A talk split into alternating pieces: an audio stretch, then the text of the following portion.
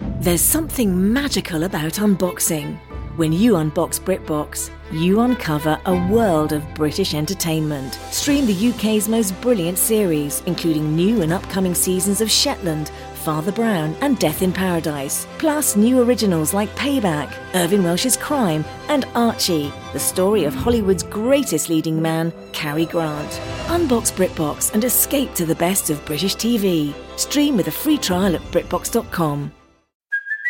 Hey, it's Kaylee Cuoco for Priceline. Ready to go to your happy place for a happy price? Well, why didn't you say so? Just download the Priceline app right now and save up to 60% on hotels. So, whether it's Cousin Kevin's Kazoo concert in Kansas City, go Kevin, or Becky's Bachelorette Bash in Bermuda, you never have to miss a trip ever again. So, download the Priceline app today. Your savings are waiting. Go to your happy place for a happy price. Go to your happy price, Priceline.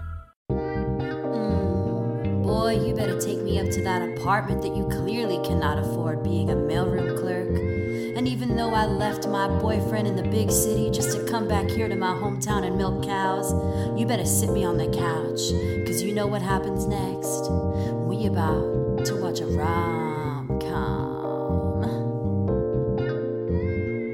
I don't need no wine and dine, I want something high class. High class. Like spending my nights at home, romance in the podcast. Take a deeper dive into these movies that are trash. Meet once in a bookstore and then we'll smash. Roll call. Todd. Paige. The, the other guy.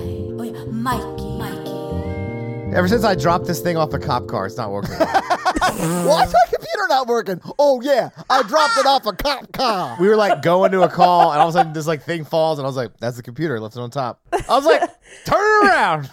The fact that it's not like, like a shattered piece. There's a corner missing and like a crack in it a little bit. It's like that scene in the Mission Impossible with Henry Cavill where he just like uses the computer to knock a guy out and then he opens it and it's all fucked up. That scene. Yeah, yeah, yeah. oh, did you send us a photo? Oh my god, Mikey. Have you ever called your IT department? And I was like, "Yeah, you're gonna have to go ahead and order me a replacement computer. I'm gonna use this as long as I can, but just go ahead and get it going." They're like, "What happened?" I was like, "Fell off a car. We were going like 45 miles an hour. Oh dude. god. Fucking smashed."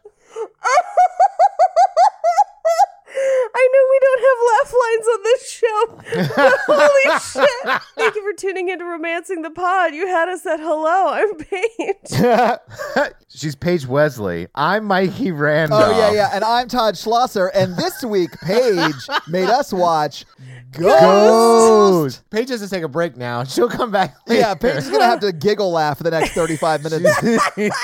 You can't drop knowledge like that on me and be like, then start the podcast. It was literally dropping knowledge. yeah, literally dropping a laptop of knowledge. Oh, in case I don't know what co- Todd's gonna cut out or not, but Mikey left his laptop on top of a police car that then drove away, and then they drove back to get it, and he's recording on it now. Yeah. And I was like, "Damn, you kind of lucked out." And then he sent us a photo of a piece of his laptop And it that is. is fucked. I'm astonished it works. He does have like one of those like circle rings around him you would put in like a like a glamour shots photo, which is hilarious to me. That's my filter. I use the oops I dropped it filter on Zoom. Just lights and sirens. I was like, oh yeah. Left the computer on the roof. We have to go back. I went to the office to tell that story. They're like, you know not to put stuff on the roof. you know better.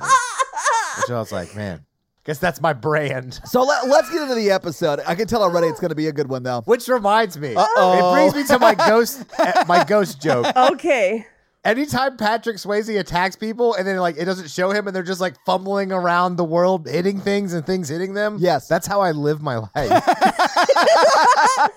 Do you also live your life the way this movie depicts opening doors? Because I don't know if you know, but no one unlocks a door in this movie. They only shoot the lock. Yeah, it's crazy. Paige, this is America. Yeah. What are you going to use a door like with your hands? What? It's like a baby's toy. Oh, God. Here's the thing I genuinely liked this movie. I thought it was pretty good, but that laptop. You set me off, bro. Paige, I love this movie. I haven't seen it probably like 20 years, but I cried tonight watching it. But like, there are plenty of really funny things that we're going to have to make For fun of sure. in this movie because it did come out in 1990. yes. This was also my first time seeing it today. Oh, Okay. Yeah, I had never I had never seen it before. I cried a lot. Me too. Me too, man. I'm gonna say this was also my first time because I remember Oh. parts, but I've never like comprehended what was going on. Well, I'm so happy to be with you for both of your first times for this because it is like, I don't like the way you said that. I don't like it either. I was there, Paige.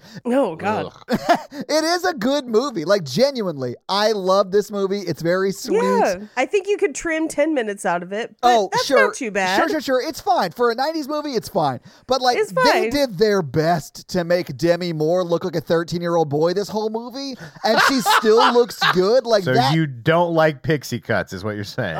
It's pixie cuts, which I'm into. You can make that work, and she does. But they also put her in like button-down shirts that are buttoned all the way up to the top, like she just got out of church. She's an artist. She has her hair in a ponytail and she wears glasses and she's got Yeah, paint on yeah, her overalls. That's what it is. She hasn't had her she's all that moment because her boyfriend that was supposed to do it for her died. She's also grieving her dead boyfriend. not at the beginning of the movie. She's deeply in love with Roadhouse Swayze. And they're remodeling. What do you want her to dress like? Jimmy Moore's not hot with that sledgehammer and that and that N95 She- mask for honestly, the asbestos. I said earlier, like it's she was hot in this movie. She was. I think, uh, oddly enough, she looks a lot like her daughter in this movie. I was very, very struck by how much she looks like Rumor, but also she has the same haircut as the. I I haven't watched the show, so I don't have the context for it. But the Negroni uh, Spagliano with Rose, the like meme that's going around, Yeah, yeah, yeah, yeah. it's that same haircut, and I was like, wow, everything does come back. It does, yeah. So like I was born in a time when Whoopi Goldberg was like already a thing. Like she Yes. was already an established actress by the time I like became Correct. aware of pop culture around me, right? So like I always just assumed that she'd always been famous. But like if this is the first time you saw Whoopi Goldberg in anything, I'd have been like, man, that lady is hilarious and awesome. She's going places. I feel like if this was the first time you saw you saw Whoopi Goldberg in anything, you'd been under a rock for a good No, no, five I know, I years. know. I'm at just saying, like, least. even at the time. yeah, yeah. Sh- But I mean, I had been more or less. You know, I was alive in '90 when this came out, but I was a kid ass kid. But like, man, she was great in this movie. I mean, if if you were like, who's this new upstart? You would have had to have been like, what's the color purple? like I thought Sister Act was after this, but I honestly, Paige, I have Sister Act no is only idea. two years after this. that makes sense though, because they remembered that she had donated this four million dollars to the Catholic Church, and they were like, "Wait, who are you going to try and make go undercover with the church?" And they're like, "She gave you four million dollars. You can cover her for three you months." remember her, right? Yeah. Also, giving the Catholic Church four million dollars is like going to, I don't know, Microsoft and giving them four million dollars. Like, why would you? Ugh. It wasn't like the church blank check. It was that specific homeless shelter. Oh no! that they It, were- it went straight up to corporate, and they get their monthly allowance. Like, there's no way they didn't go right to the Pope. I know. The Catholic Church is one of the richest organizations that has ever existed in the world. Like that Yeah, money they could have have been been for a better long time. served anywhere else. Okay, I have a, a sad confession to make. What? When we did King Ralph, I went and watched both sister acts right after we did that movie Good it for like you. I don't know why it just felt very similar in vibe. yeah, because the world before 9/11 was good I don't know that that's true. for us. Uh, white males? Yeah, maybe a little bit better. Yeah, that's probably true. Yeah. I was on a podcast last night where I had to like smoke weed and then hear about a thing from history. Every day. uh, And the the host who who is a very nice guy, uh, but is a a white male, and he was like, yeah, so he I guess somehow convinced his two wives to move into this house, and I was like, it was the 1800s, they didn't have no choice, dude. And he was like, Yep. oh, I didn't even think of that. I Yeah. was like, yeah, bro, yeah, bro. We didn't even have credit cards till the 70s. I don't, and in fairness, I'm not sure many people had credit cards to the 70s, but like women couldn't get bank accounts till the 70s. Right. Mm-hmm. Like, yeah, it was much worse than, oh, I can't get a credit card. It was like financial abuse. And financially, the country has been much worse since then. I mean, Mikey is, that is like a classic case of Correlation, not Correlation does not causation. e- equal Yes, causation. Right. What also happened around that time was Reagan destroyed the economy, and we've just been living out late stage capitalism for 40 years. But what is Reagan if not millions of women with credit cards? I like that Mikey's like, why is the economy bad? Well, women be shopping, so You know how women shopping hurts the economy, Paige. You know, them pumping money back into the economy. It's terrible. Fake money on credit because they're credit cards. Oh my God. This is why people think you have like hot alt right ticks. It's not my fault that people cannot read sarcasm. All right, let's get into it. Like, Mikey, why don't you tell us why you like this movie? yeah. Okay. I thought it was well directed in a way that I thought was interesting. And like even the special effects held up in a way that I was surprised about. did. There's only really one time when a special effect made me giggle because it wasn't great. And that's the Yeah, that's second the- time you see the, the Yes. shadow monsters. and it pops up with a weird smiley Yes! face. Yeah. Paige! Like for no reason, it all of a sudden has eyes and a mouth like the worst jack o' lantern you've ever seen. Yeah. But the first time they were so scary and effective. I Yeah, agree. yeah, yeah. And they look good. I was like, oh, that looks good. Yeah. Yeah, the second time was the only time it didn't hold up. In my head canon, they were using people they've already taken to like go take other people and like Yeah. they're like part time jobs in hell. And like that guy was like really into it. Yeah, yeah, yeah. I mean, the worst part of prison was the Dementor. Yeah. it's me, prison Mike. Uh, but I, you know, I thought the story worked. It was like Yeah. well paid. It was like more of a, g- it was a good mystery too. Like, yeah. Yeah, it was kind of a crime drama, and I was Yeah. kind of into that. I was like, whoa, we haven't done this before. I, I loved it. Like I really loved the crime drama aspect of it because they really I think do a good job of like forecasting that Carl's the bad guy, right? I knew from moment one. Oh, yeah. Even before Roadhouse is dead, you can tell like the seeds have been laid, right? So like when they're about to reveal that he is the bad guy, it's like super early on. It's like 30 minutes into the movie and I was like, Yeah. why are they revealing this so soon?" And Natalie was like, "Oh, because he can't tell anybody." So like Yeah. everyone else won't know. And I was like, "Oh shit. This is like a crime thriller. I'm into it." Yeah, like he has to find out, like, how do I get this information to people when I can't talk to anybody? yeah. okay, here's what I hated. Okay, tell me everything, Mikey. All right, it's the end. He's walking into the light. You're crying. Everyone's Yes, crying. sobbing. Super emotional moment. And he's like, You get to take the love with you. And you're like, Oh my God, what a well written final line. And then Mikey? he stops again and then he goes, Mikey. Well, see ya. And then he walks out. in my It's notes, a Mikey, I wrote it. I love that we all wrote that down because I absolutely wrote that down. It took too long as well because every time he says something and he's like walking into the light, he like turns around and goes, "The love, I'll take you. Take it with you. Whatever line, super sweet." But then you get a reaction take from Demi Moore who says nothing. And it's just like silent crying. yeah. which is emotional. Like that is very sad from her perspective. I'm watching it like, yeah, Oh but- and then, yeah, same. And then he's like walking, turns back around and goes, "See ya." And then like he turns like, back around. We get another reaction shot from Demi Moore. And she knows, see you later, I guess. And like, she says it too. And I was like, What the fuck? And then he turns back around and keeps walking. And then he turns around and goes, "Oh hey, uh, would you please throw away all my pornography before my parents come over and get my stuff? That'd be great. Also, you're gonna have to move because there's no way you can afford that place on uh, artist's quote unquote salary. oh, by the way, I showed Carl that pic from Reno. Sorry.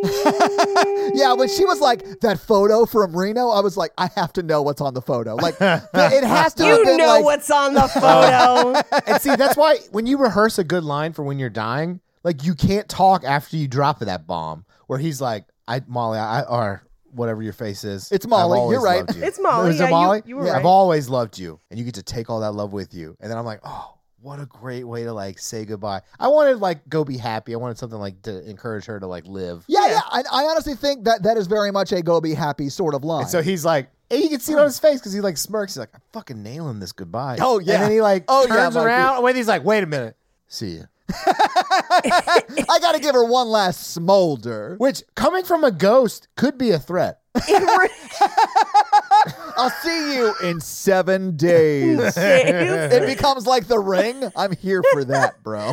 It reminded me of I don't know how recently either of you have seen the movie Dodgeball. Not recently enough. I do love that movie. the character of Patches O'Houlihan appears as a ghost after being killed by a falling slot machine. Yes. After being crushed by two tons of irony, I believe Vince Vaughn says. yes, because it was the it says luck, of, the, Irish. yes, yeah. but he he appears in a sweaty scarf and just says, Listen up, Crotchstein. You can do it. I believe in you. Okay, bye bye. and then it leaves. But that's how it felt to me. Honestly, Paige, I am so livid that Dodgeball ripped off Ghost. Like, come up with your own bit, Dodgeball. Bye bye. what, what makes it worse about Ghost is that you're actively crying when it pisses you yes. off. Yeah. I was Yes, full so hard. sobbing. And then he goes, see you. And I was like, oh, I don't love that. That's like the Ditto. funeral I went to. It's like I, I recently went to a funeral. oh, yeah? Uh, this is really sad. One of the officers from the program, he died of cancer, and like he he really liked helping people. So I was like, he really loved working with the crisis intervention team. Anyway, like a really close friend came up, and then like his boss came up, and like everybody had all these like really kind words, and like everybody was sobbing in the whole place. And then like this preacher came up, and he was crazy, and he was so crazy. Go on. He used the term fake news twice Oh, God. Funeral. at a funeral. And he's talking about we shouldn't pump money into the fake economy. And like everybody went from like crying to confusion so quickly. he's like, so and so getting cancer isn't an oopsie. And I was like, what? What? what? And then he's like, when he's when God comes back and the earth's reborn, there won't be any more gluten. What? They're going to take my gluten. There won't be any more G- GMOs th- that cause cancer. And I was like, gluten causes cancer? and so everyone has stopped crying at the funeral and we're all just like looking at each other and like looking. If you are listening, nodding along to what the preacher is saying in this story, you need help. It was so confusing for everyone emotionally. The only time you're allowed to say fake news at a funeral is if you're there with the police revealing someone's faking their own death. And Right, they and he's actually like, are. he's actually alive, Yeah, and you're like, this "Oh, is all fake news. I mean, it, it would make me wonder if prior to his death, if he thought his cancer was caused by gluten, and I would be like, I should have talked to him about that. yeah." you could have had way more bread. I didn't know anybody that well. I guess. I mean, I knew him, but like, Not, do you believe gluten is causing your cancer? Well, I believe that heaven has all of the the best parts of earth and the good things that we enjoy on earth. And so if you tell me that there's no fucking bread, I don't want to go. I got to have some words. yeah, not that fake non-gluten bread. Here's the thing I can't imagine that there wouldn't be bread in heaven because, as we all know, this is Christ's body that we should share with Yeah. each other. Like, the dude shows up as bread. There better be bread, or I'll be taking a bite of his calf, thinking it's sourdough. Guys, there is bread in heaven. Eric Clapton wrote a song about it. Oh, wait, that was Tears in Heaven. My bad. Heaven. It's unlimited tableside bread and butter. Unlimited breadsticks. When you're here, you're dead. Sure, as long as there's bread. I thought this movie also did an interesting like world building with like the ghosts and stuff. I wanted Ghost 2 with Whoopi Goldberg and Demi Moore solving crimes. Like, that is Yes. the sequel I am here for. Yes. Sam comes back as an angel to help solve it at the end. Like, there's no way that would have not been a mega hit in 93. uh, we need to talk about Sam's ultimate white guy name. Sam. Sam Wheat. Yes, he even sounds like white bread. Oh, yes. And as a businessman, Patrick Swayze, not convincing. No. When he's like, my suit's too tight, I'm like, you're too muscular to be doing this kind of math. Your neck is too thick for the business world, sir. You're only saying that because the office looked like a shoebox inside a smaller shoebox, and there were eight desks in there, and that was it. And they were supposed to be rich bankers. Oh, have you never been to an office, Todd? this is before open concept. This is the 90s. There were no windows. If you ever go to like a bank's headquarters, the walls are windows. You know whose office now has no windows? Mine. They're like, we're giving you your own office space. And I was like, oh, I get my I get my own office space. Man, I feel like I'm moving on up. It's a closet. Did you know what other movie the bank has been in? Because we see the actual bank that he like works for, essentially. Is it trading places? No, it's well, maybe it's in the mask.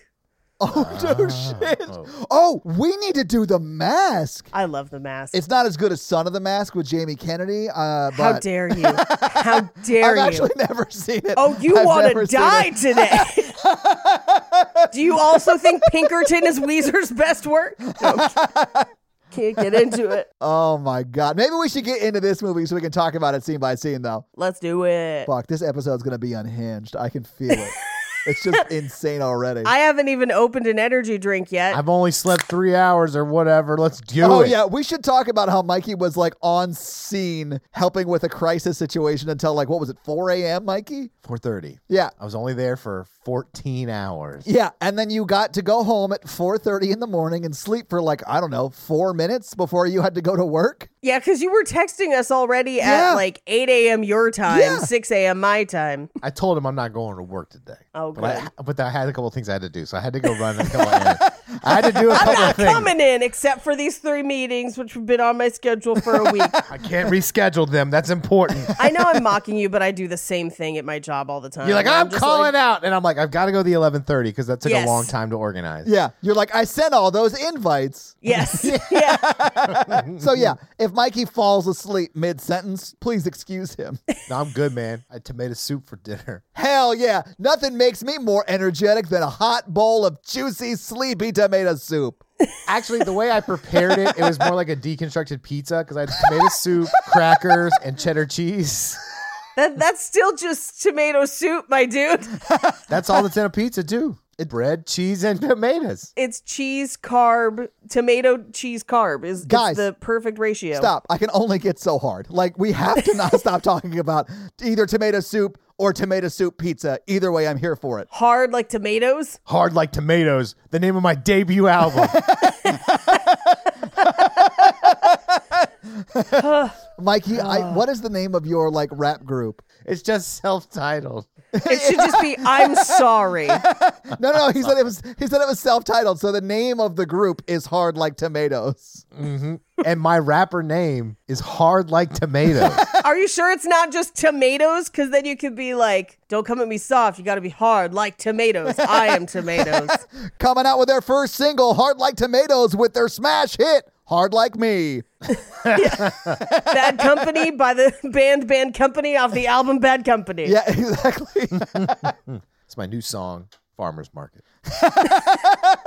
All right, we have to talk about Ghost. Like we even liked the movie, and we I can't know, talk I about know. it. God, I wish I didn't enjoy you both so much. Well, good recording today and tomorrow. So we're strap in, recording back fucker. to back, I know. Okay, so uh, Scene one. Scene one, we open on credits in an old warehouse full of dust and stuff covered by tarps. I have a note already about the opening credits. Great. Why does it start with a like jump scare musical stinger and then what sounds like the score from a horror movie? it does have horror-like elements. Yeah. Fun fact you could replace the Halloween theme over these credits and it would not change a thing. No, it would be just the entrance of a Jason or Michael Myers movie or whatever. Michael Myers. That's the one. They're the same person. Anyway, Patrick Swayze sledgehammers through the ceiling, and we're looking down on him from above. And it turns out that this is a warehouse that they're going to convert into their kind of loft space. So they've got the first floor, then they're going to make the second floor the bedroom.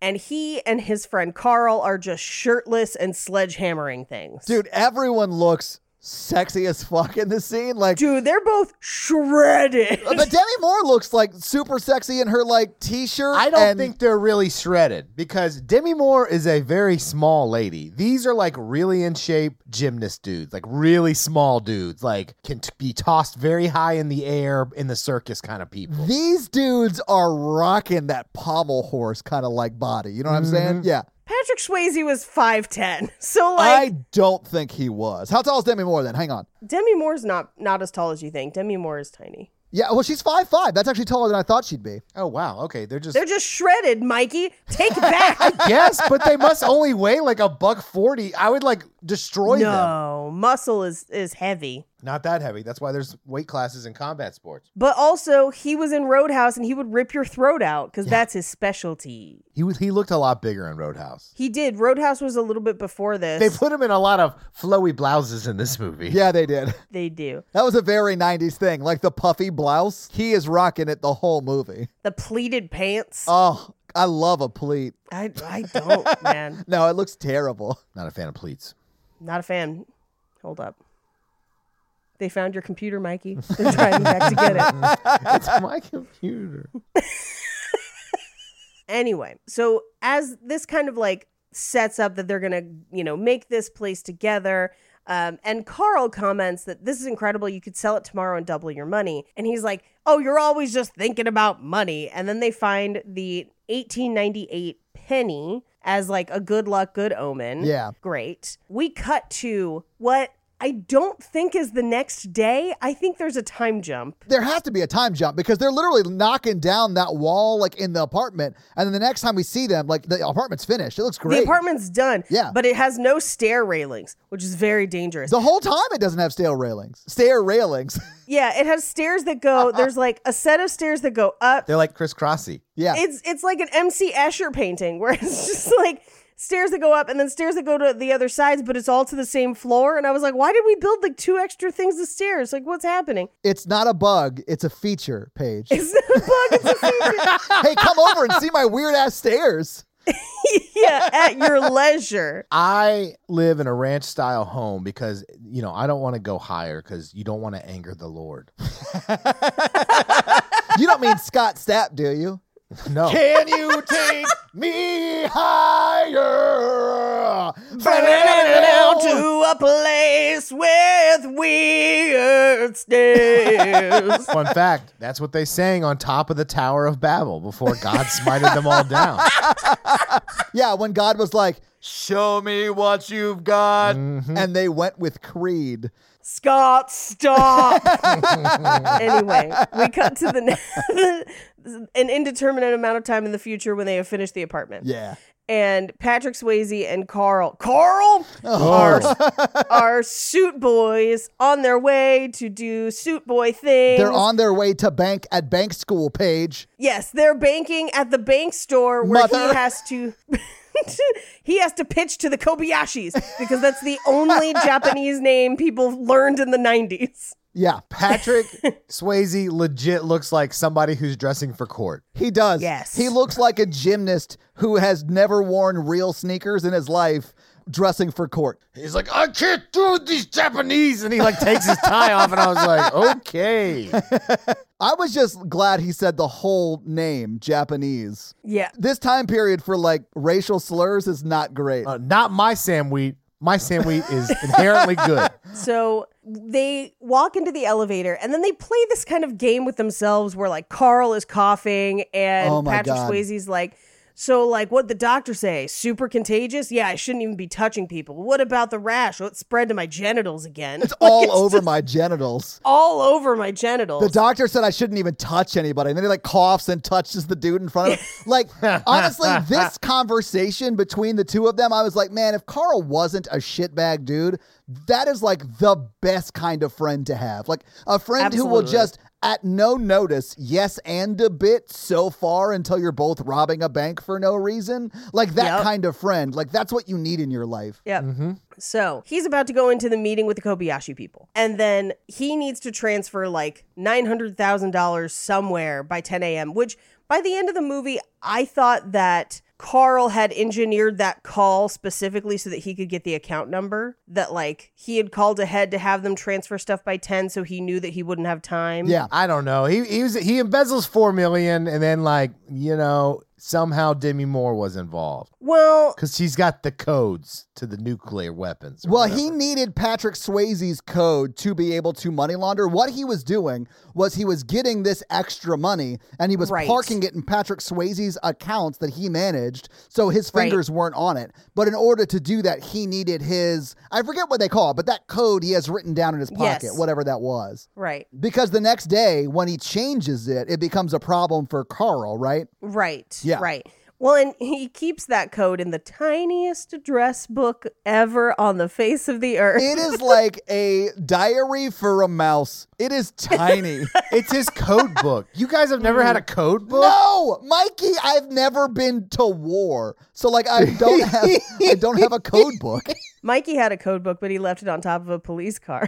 Yeah, I no longer have the code. They would not turn around for your code book. But yeah, it is like I don't know. One of the rescue rangers is keeping a diary of their like adventures, and that's the size of this code book. Patrick Swayze, Rescue Rangers. Patrick Swayze, girl, you in danger.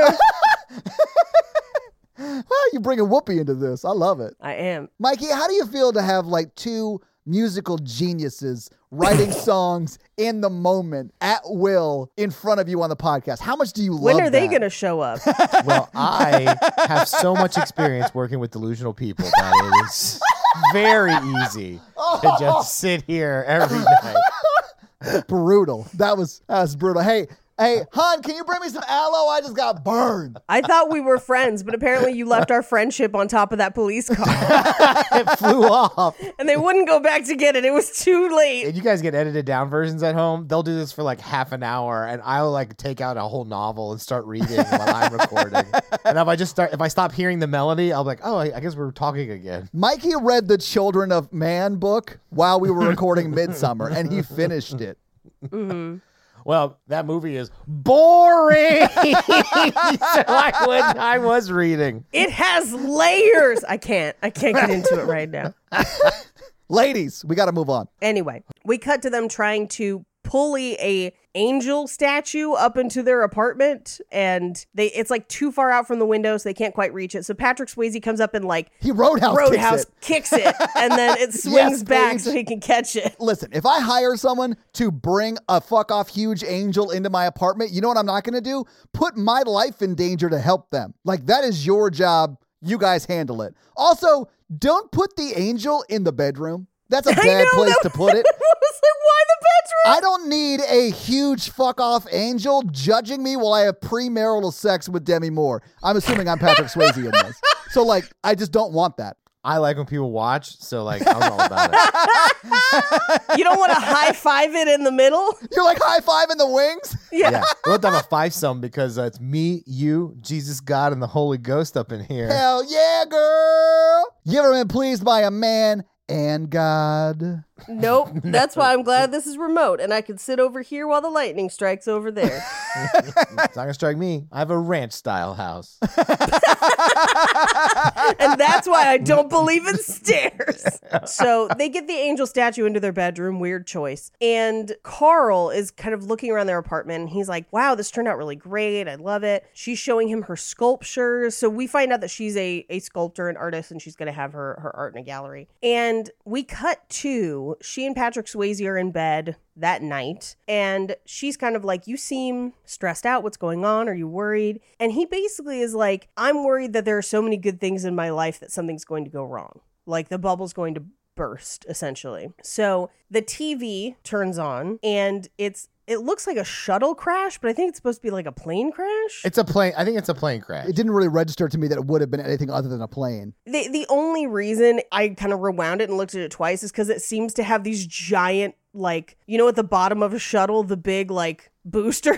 Yeah. There it's like charred those and I was like oh, that's weird, but it's probably just a plane crash. I mean, this would have been four years after the Challenger disaster. right. So, like, maybe, but I, I don't I think don't they know. were. Yeah, I mean, who knows? I don't think so. But he's like I should cancel my trip because these things happen in threes and goes to sleep. It has to have been a plane then. There's no way he was going to the moon or something, right? Like, No, he's going to Los Angeles. Somebody look out for the moon base. if this whole story we find out that he was actually like going to the bank on the moon or whatever and that just like was not a part of the story we got i want to live in that universe i cannot wait till ghost 2 comes out He was supposed to go to Los Angeles but had a layover at the Mir space station. I've got some bad news about you and Patrick Swayze. patrick swayze doesn't have to be in it because he's dead you could just have demi moore and whoopi goldberg who are both still alive and kicking Yeah, right Patrick Swayze is fucking method. I'm so sorry. he is the daniel day lewis of playing dead people mikey he commits to it I want a remake of Roadhouse, but instead everything takes place at a Roadhouse grill. Everybody in the background is throwing peanuts on the ground. over over Yeah, like yeah, yeah, a yeah. sizzling skillet with like apple butter biscuits. Yeah. and sam neill's also in it as the manager Love it. Anyway, we cut to later that night where she's downstairs in her pottery studio, which this very much reminded me of myself and my husband, where he goes to sleep and then I get up and dick around on the internet and write things for people to enjoy. So it's like at some point he gets up groggily in the middle of the night and is like, What are you doing? And I'm like, researching aliens. And he's like, Cool, and goes back to bed. Oh, you mean he doesn't come up behind you and squeeze in real close and put his hands on your keyboard Oh. and start writing jokes with you? My Ah, chubs. Paige, writing I don't know, jokes. He was a good initiator for the sexy times. yeah, he was. Except I hope they washed their hands. Oh my God, Paige, I wrote the exact same thing. There is no way they're not waking up with like gross doo doo stains of like clay on their face. Like, oh, Hot. but you can't insert fingers anywhere if they have that much grossness on them, is all I'm saying. Well, thank God he wasn't sculpting that pot with his dick. and that's why it ruined it, Mikey. It should he should have been using the proper tools. Yeah, yeah, yeah. For texturing. Ooh, I really love the the, the mushroom Like effect you mushroom achieved with this vase. Yeah, that's Sam Wheat's dick. Oh, wheat, that makes sense. It is kind of a small mushroom. we don't know that. Eh, I mean, he's no horsecock cavil. We know that. One of these days, somehow, it's going to get back to Henry Cavill that we've been calling him Horsecock Cavill for like three episodes. like, I get that he's on the spit list. And he's gonna go, thanks, Mikey, for respecting me. And I'll be like, you, you too, Mr. Cavill. what? It would be you who would get credit for it. I guarantee you. no, Yeah. he would like not like you for doing it. Oh, I thought he was like on board. My bad. I'll give you full credit. Horsecock credit, if you will. I'll give you all 30 inches. 30 inches. That's almost my height. I don't know how big a horsecock is, Paige. I have no idea. I don't think it's 30 inches. Hold on. Hang on. Hold Let me Google how big is a horse. Penis. 50 centimeters. How long is that? I need inches. yeah, what's the imperialistic measure of this? That's 19 inches. Good lord. That would like hit my lung, I think. Yeah. That's why we can never be together.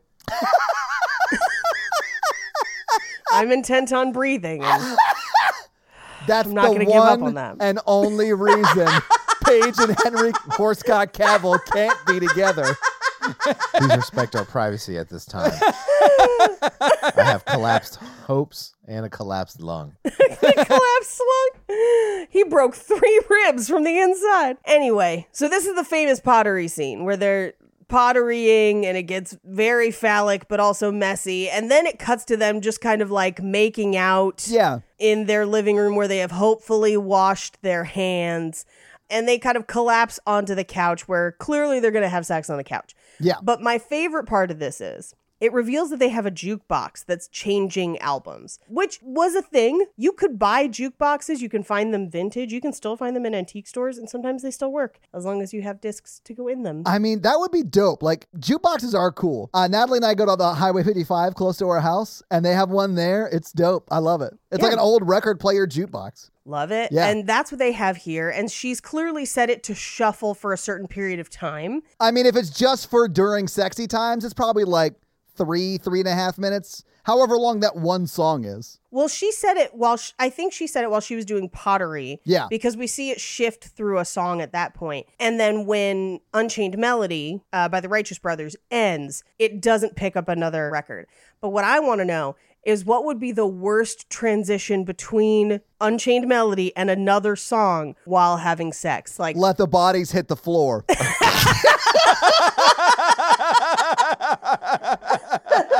not Yakety Sax? I think Yakety Sax could be pretty fun. Yakety sax will be good too. Yeah. have we discussed the thing in the 90s of techno chant like monk chanting that people were having sex to I did not have sex in the 90s. That okay honestly, Mikey, fully same. But that sounds like some sting from the police bullshit. Like, i mean they use it as background music in the fake trailer in tropic thunder the devil's alley one yeah. oh, yeah, because Inya was really big to have sex to back then.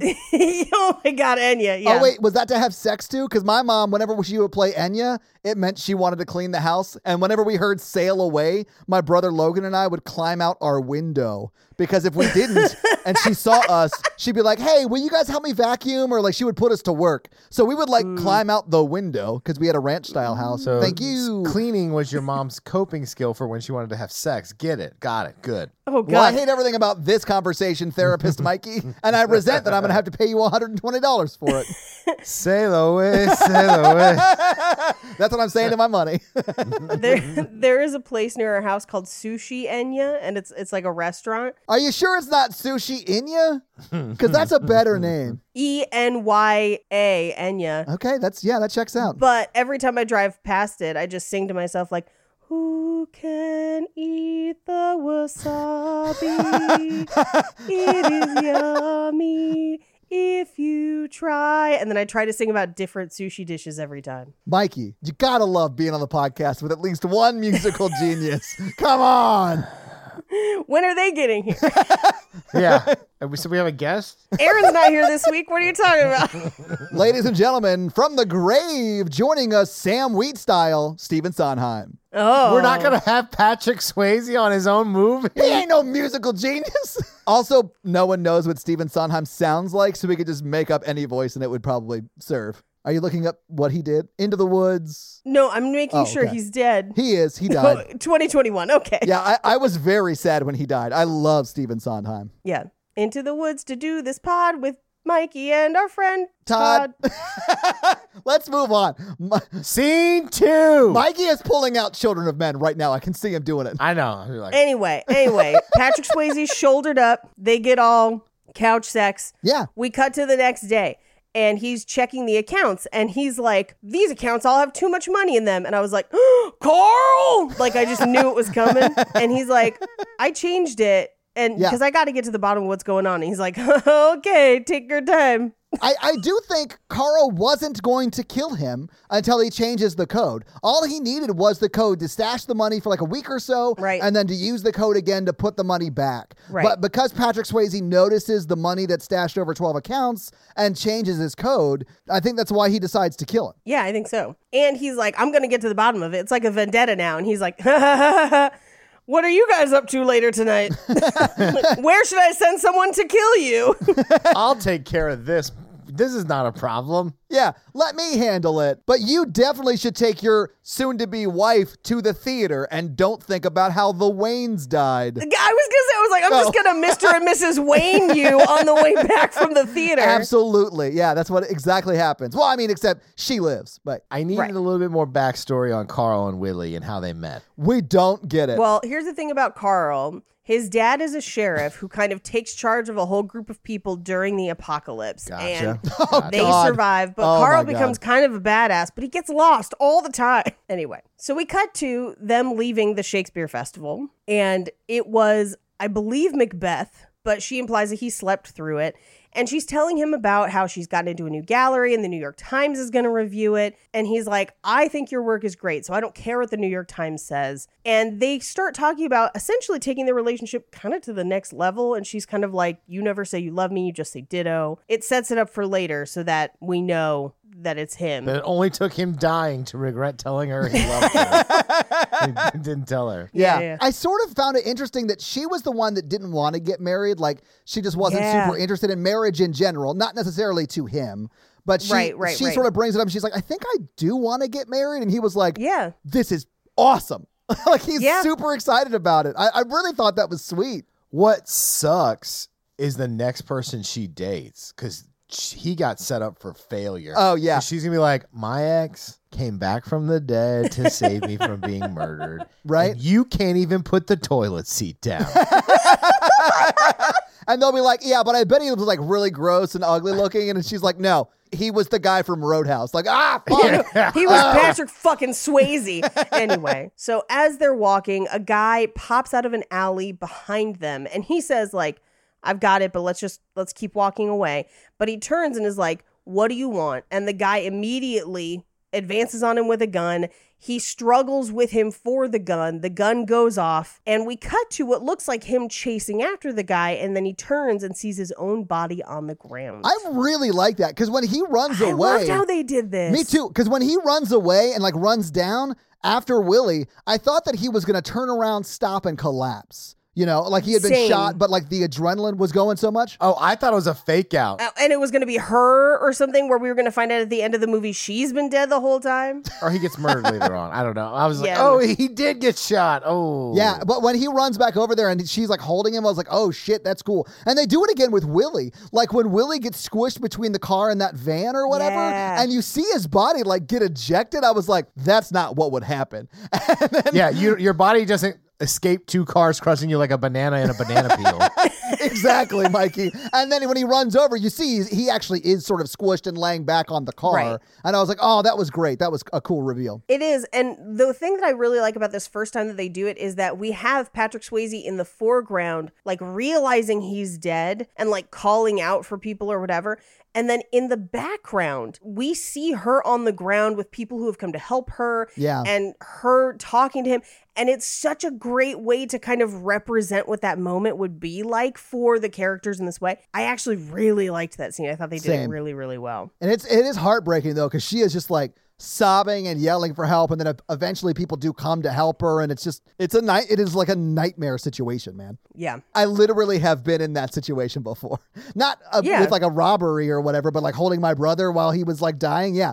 And it is terrible. oh, yeah. Watch people die S- sucks. Sorry to bring the podcast down really quickly, but yeah, it is heartbreak. I was sobbing during this scene, man. It was so the hard. worst part of that is like, why did you fuck that car later? God damn it! I thought you had forgotten about how I had sex with the car.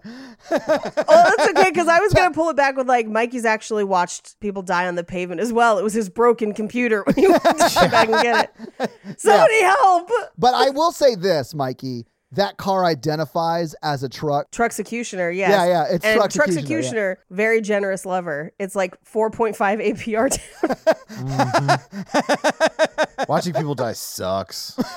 Yeah, it does. I don't know why I laughed just then. It's like, yeah, because we get very uncomfortable with trauma. yeah, like I mean, I've literally been there. Like it's, the blood, really. It's, it is. Yeah, it's so sad. It's like one of those things. that's so terrible. You have to laugh. it's just so much blood. If they got rid of that part, it'd be Yeah, They how got rid of inconsiderate that do you have to be? It'd be weirder if it wasn't blood though. Like if, if it was pudding and you weren't expecting that, that'd be way worse. Where you're just like, huh? Why was he filled with pudding? Was he human? What's happening? it's tapioca. So he was human. no one can resist tapioca pudding. Jesus. This episode is so dumb. I'm in a very silly mood. While we talk about this super sad ass movie. So the ambulance shows up.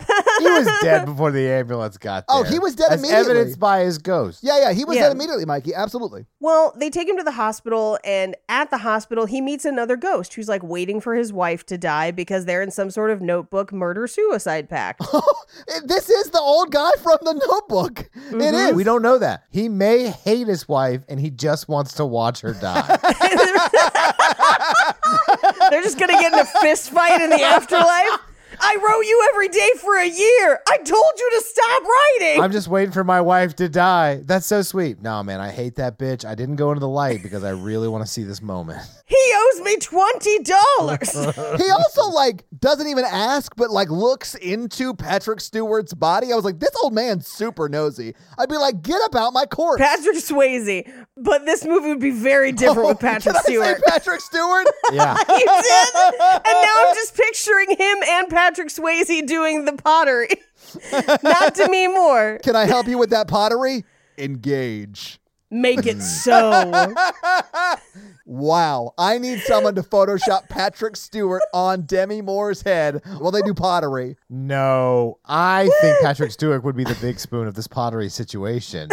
How tall is he? Hold on.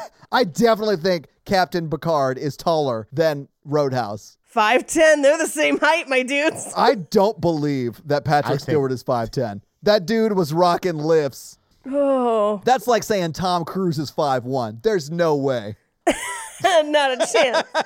That dude's half hobbit. He's got thetans in his heels. Like, there's no way he's that tall. He's a short, whatever the Scientologists call kings. commandant, commander. Anyway, Jesus, Commandant, he's not a. oh, they Jesus. they use naval terms. It's a whole thing because LRH was obsessed with boats and was in the navy and almost I, started I a war with remember. Mexico. I know. It's because maritime law is the most fun law. Yes, maritime law is the Yeah, most you fun see- law. M E R R Y T I M E. Mikey Law. went to naval school, guys. He knows the terminology. Mm. It's a jolly law time with Mary. no wonder Mary time is what we love. We're never leaving this podcast episode. I hate everything about this. This episode is 1408. I thought I was out. You're not. Mikey has put the blanket over his head and podcasting I'm like ghost, a ghost. recording. Is this going to affect things? Hang on, I have to take a picture. Spooky time. According to maritime law, anchor owns us This like podcast has the best visual gags of any podcast. anyway. So the ghost in the hospital is like, "Oh, you got shot? That'll do it. Well, don't worry about doors. I'm off to smother my wife. Just like, bye." Ghosts are kind of really extra overpowered in this world. They really are, Mikey. Yeah. But they're they're kind of more of like a poltergeist ghost where they can like make things move, Yeah. but they have to kind of like learn how to do it. Patrick Stewart, I mean Swayze. God dang it. As soon as he learns he can move objects, he straight up murders like 14 people. Yeah, he goes on a murder spree himself. I mean, I Love guess Carl, Carl kills himself or whatever. Sorry, I Mm. saw Paige was taking a drink, so I said it like that so I, so I can make her laugh. So, like, he kills himself. Willie sort of does get. If you chase someone in the highway and then they get hit by a car, you're still at fault. that's on them. Yeah. Okay, but also don't run into the street. Yeah, yeah, that's what we're saying. I do think Patrick Stewart and Swayze are not responsible for the two deaths at the end of this movie. Look, you can't hold this against Patrick Stewart. He's just boldly, boldly going where no man has gone before the afterlife.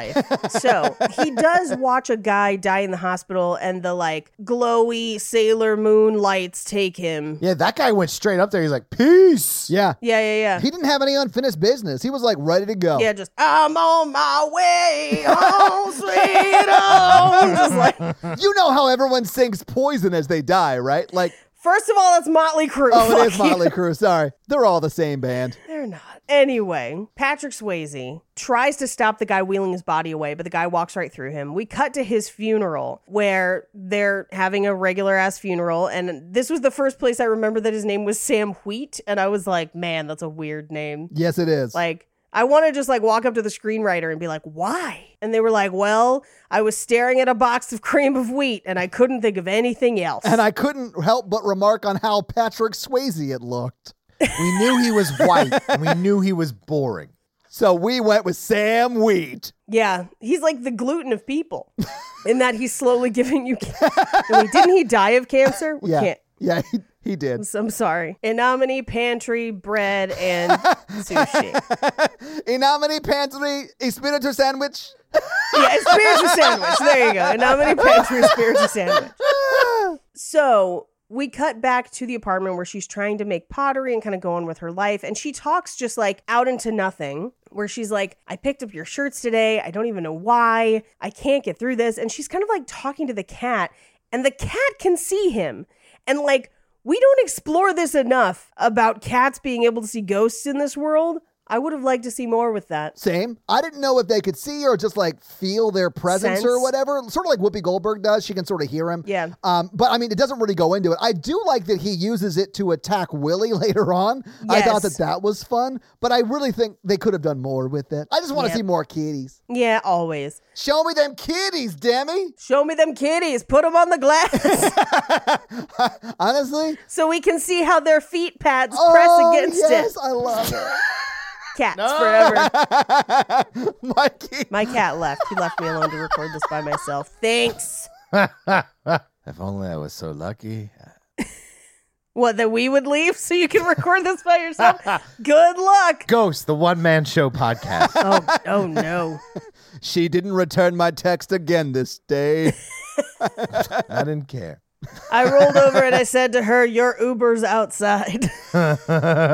anyway, we cut to the next day where Coral has come over and they are they're going through all of his stuff and like taking it to storage or donating some of it and they get through a tiny box of like concert tickets to a concert they hated which is kind of funny but it's still something they did together Yeah. I mean, I understand keeping that shit. Like, I mean, Yeah. probably throw the Rolaids away, but like, I understand the stuff you actually did together and stuff like that. I have I shit mean, on my brothers. if you don't but- throw those Rolaids away, you're gonna end up accidentally taking one and like, oh no, these are Ghost the death Aids! Rolaids. Oh wait, not Ghost Aids. Never mind.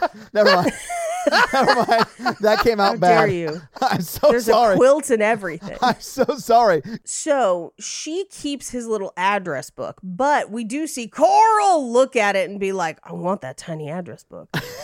I want to see what that mouse wrote in there. I gotta get them mouse codes. Yeah. There is a little rat sitting on top of my head making stock trades like Ratatouille, and I need to get at those tiny mouse codes. Oh wow, I love this prequel to Ratatouille.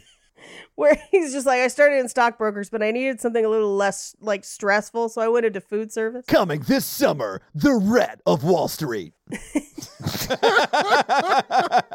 anyway, uh, she keeps that box. Yeah, she does. He tries to throw it away. He's like, I'm just gonna take all this shit and throw it away. And she's like, Hey, that's Yeah. the box that we separated shit into. And he's like, Oh, my bad. I didn't mean to. I totally did. I'm trying to ghost hit it. Oh, Totally meant to. Trying to get at the mouse codes. I'd ghost hit it. Yeah, I mean, he's trying to hit it. Like he also is trying to get Demi Moore. So here's my question. Do you think that he wanted to get Demi Moore just to get Demi Moore or to get to the mouse codes? I think at first it was the mouse codes, and then Demi Moore was single, and she's Demi fucking Moore. So he was like, well, why not? And I get it. yeah. Grief sex is hot. You know, where you're having sex with them, but they're having sex with their emotions. Oh, this is a dark take. I don't like this. Does it make it less hot? I don't co-sign on this at all. Look, obviously, you two have never slept with someone whose love of their life died, and then like you were there, and like you know they were just like, I yeah, just no, I had never done that. take it where you can get it, man. Mikey, are you grief banging women around Nashville with your, like, It's just like in Wedding Crashers where Will Ferrell is yeah, you're at not the been crashing funeral,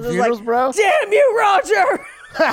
anyway, they go for a walk, which gives the guy from the alley time to get into the apartment. At at which point, the movie tries to be like, why is he in the apartment? I was like, clearly he and Carl are in on this together. So he's looking for it. He can't find it. She comes home and he's still there. And he's, I don't know how she did not notice he was there. This is an open concept loft. oh, yeah. There's one point where she, like, looks at him. Yeah. Like, she would have seen him. Yep. Um, but this is where Sam uses the cat to kind of like freak the cat out so it jumps on him and scratches him so Yeah. he runs. Uh, But he is like running out of the apartment, like footfalls loud as shit and everything. Yes. And she, she just goes, Hello, is someone Is there? someone there? Yeah, someone's running through your apartment, Demi. I was showering. I didn't hear you. She wasn't. She was just like taking off her shirt and then she would have heard like thud thud thud thud thud thud thud. Who is that on my fourth staircase? Like that it's MC, is that you? MC Escher? So we cut to he he chases the guy onto a train where he encounters another ghost that is haunting one of the trains, played by the math teacher from Better Off Dead. And dude is amazing in this movie. He gives it everything. Yep. But he like attacks Patrick Swayze. Like, this is my train. Get your own train. He's like yelling at him. Yeah. So Patrick Swayze does end up because he's like holding him outside the train.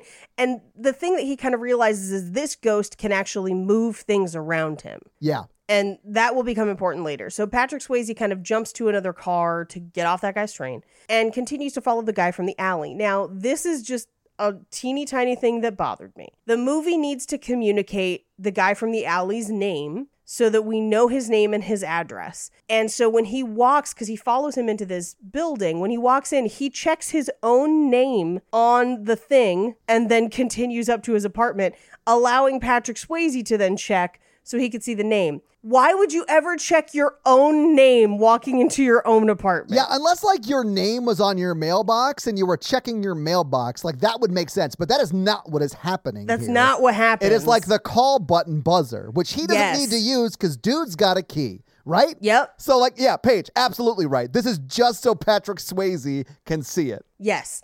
But this is how we found out that his name is Willie Lopez and we have his address. And he goes up into Willie's apartment. He follows him up there. And Willie calls, and we don't know who he's calling. We'll find out later it's Carl. But basically to say, like, yeah, I couldn't get it. She came home, but I'll come back later this week. And we see that he has uh, Patrick Swayze's keys and wallet. And that's Yeah. how he got in. What a jerk. What an asshole doing a B and E. After an M, rude. The M stands for murder. I don't have any alphabets I could add. I'm sorry. Recording this with you two feels like a man in the jack o' lantern shadow is dragging me down to a shadow world.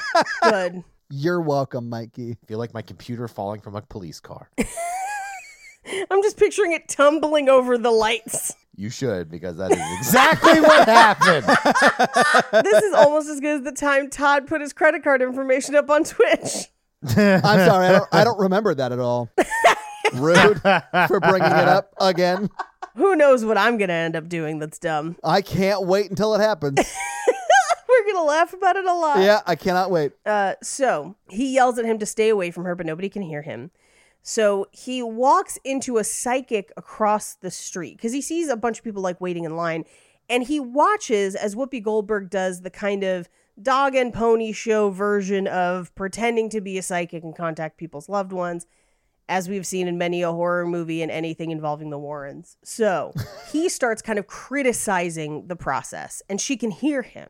And she's like, What the fuck? What am I? Who is it? Because she can't see him. She can just hear him. Right. And he is very much like, this doesn't exist. She's making it up. She's a con artist, fully well knowing that he is dead and he is a ghost in this world, right? And she's hearing him. Yes. Yeah. And he's still like, oh, she's putting it on. She's a con artist. And I was like, bro, Faker. she can hear you and you're a ghost. Like, you have definitively proved afterlife is real. There's a place between heaven and like hell. Like, you can still exist on Yeah. earth. Like, Cleveland. It's like th- your mere existence proves. I heard what you said, Paige. Proves that she could have this ability, and he's still like, "Nah, this is bullshit." nah. Mm-mm. Like, okay, let me just say this: I don't believe in any of that shit. If when I die, I end up like Patrick Swayze in this movie, I'll be like, "Fuck, maybe the Warrens were right." You know, like I would have that thought because clearly they could have been right. And then you'd have to walk over to them and be like, Ed, Lorraine, Ed's mistress, their babysitter that was also Ed's mistress. the weird Annabelle doll, that's on me. Yeah. I apologize. That's on me. My bad. So anyway, she freaks out Yeah. and he follows her and is like, You're going to help me. You're going to call my girlfriend Molly. She's in danger. He's going to kill her. So she tries to call her on the phone. Molly answers it and then is just like crazy person and hangs up. She Yeah. doesn't believe it. But that's how you should handle that kind of call. Like, yeah. It's terrible. It's real sad. Yeah. It's terrible, but we also then see that Patrick Swayze has continued to follow Whoopi Goldberg's character because she's like, Yeah, I'm not going to go visit this poor woman, you know. Right. And he pesters her until she does. So he stays up singing Henry VIII for the entire night until she agrees to go with him. yeah. It's not a very long song. Dude, and later Whoopi Goldberg tells Demi like what he does to get her to actually start helping.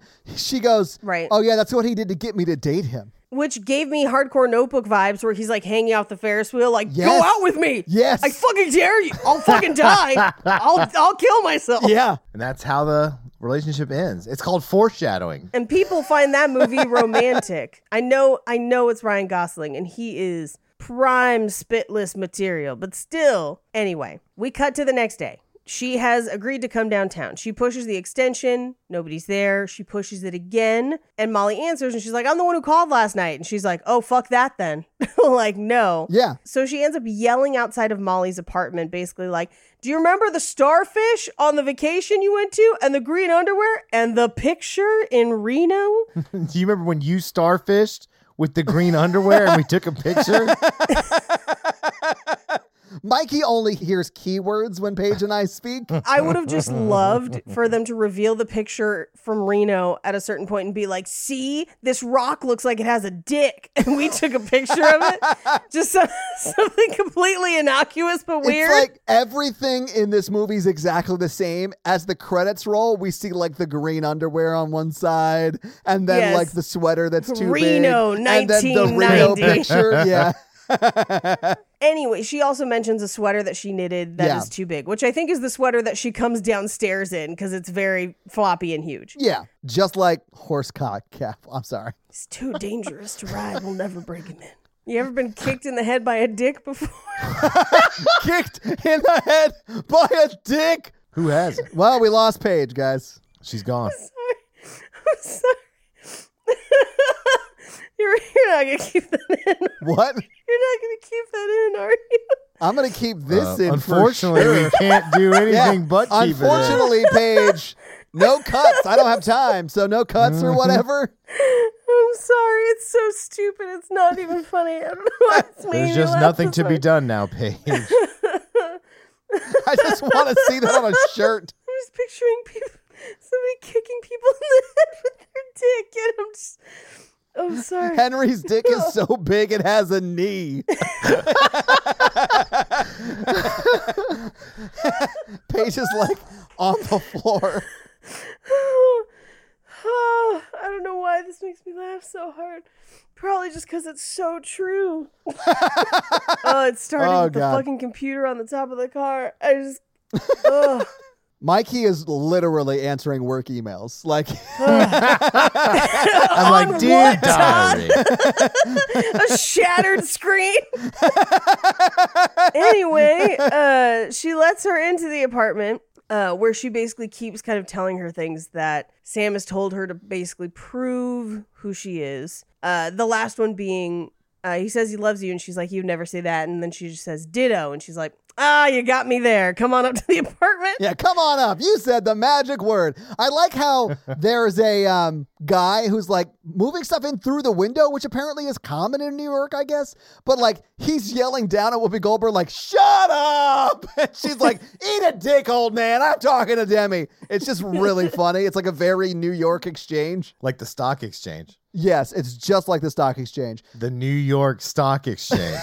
it's a very New York exchange. The first time Natalie and I went to New York together, we got a video of us like just out of our hotel for the first time walking down the street and I'm I go, "Welcome to New York City." And there's a guy in like a dump truck behind us yelling at the car in front of him. He goes, Move, you jackass! Like right after I said, Welcome to New York City. Cut your nails, for God's sakes. Yeah.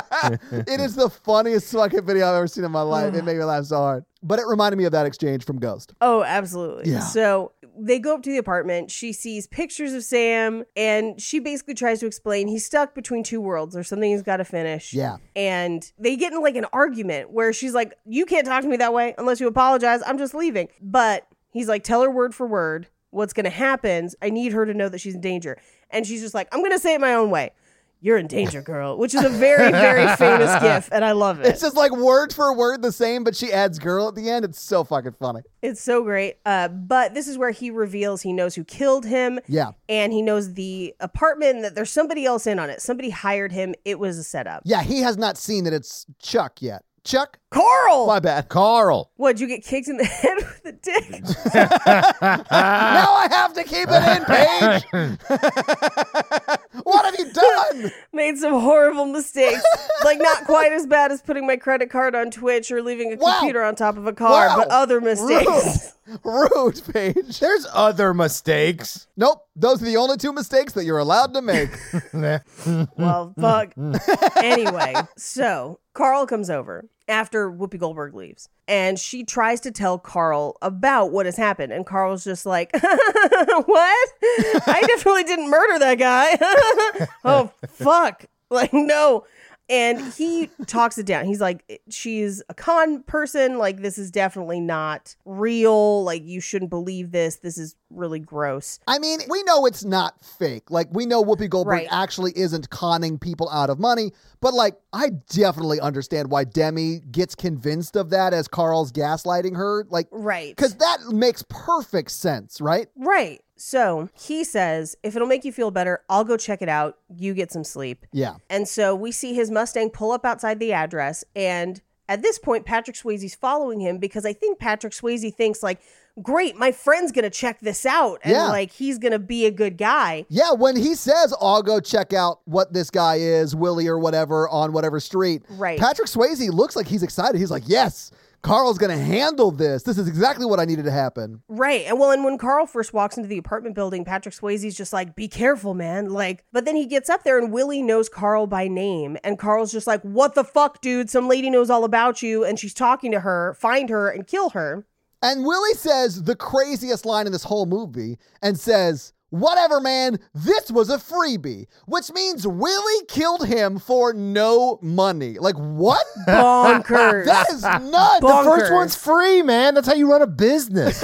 yeah, he gave him a punch card and he had already done Yeah. 10 murders. So this one was the freebie. Cashing in the baker's dozen. Shit. Yeah. Like, I would be like, for free, you killed me? Wow. like you have 4 million in the bank. You couldn't even spend a little bit of that 4 million to kill me. Come on now. Fun fact that four million in today's dollars is a little over nine million dollars. well, you see, headcanon, Willie's family owned that textile factory that they bought and torn down to make into their apartment. So what you're saying is this movie is actually very sad from Willie's point of view because it really showcases the people impacted by gentrification. Yeah, the Yeah. destructive forces of gentrification. Yeah. But he became a serial killer, so he still got dragged to the shadow place. Hurt people hurt Rough. people, Mikey. Like, yeah, But I not e- get it. every hurt person hurts people sure. I mean, that's true. to the point where he serially murders a bunch of them For free. for free, Mikey. for free. For At least free. get that paper. Like, what are we doing? All right.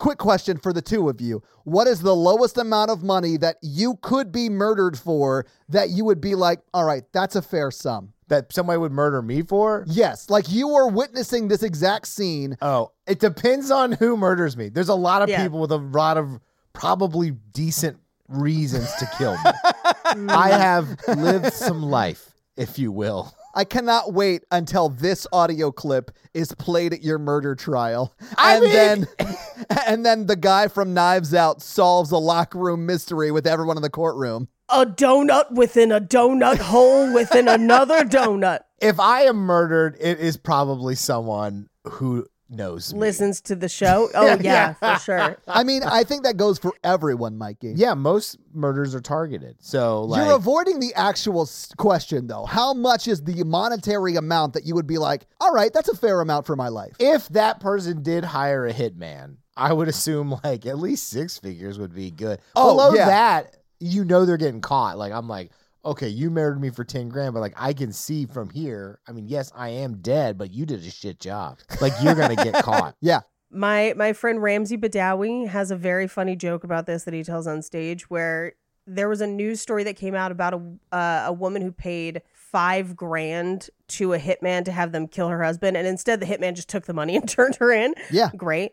Uh, but he basically in his joke is like $5,000 to kill me. I'll pay you $5,000 not to kill me. Now you've got 10 grand and we cool. and I'm like, yeah, you got to make it enough that like I couldn't Yeah. counter offer. Yeah. yeah, no, I, I'm with you. I think it would have to be six figures where I'd be like, man, you could have bought a house with that. You must have really cared about this. Exactly. At least a down payment. Yeah. I'd be comfortable with that. But for free? No. That is disrespectful. no, it is disrespectful. Patrick Swayze, I mean, you should never be okay with someone hitmanning you to death. Right. But I mean, if he had find out that that's what the 80K of that, like, because Carl says that 80K of that 4 million is his. Yeah. If he found out that that 80K went to killing, then I think he would be like, well, hey, I mean, it is 1990 and 80K is a lot of money. It is. So, Yeah. I would do a lot for 80k now. Same. like, what?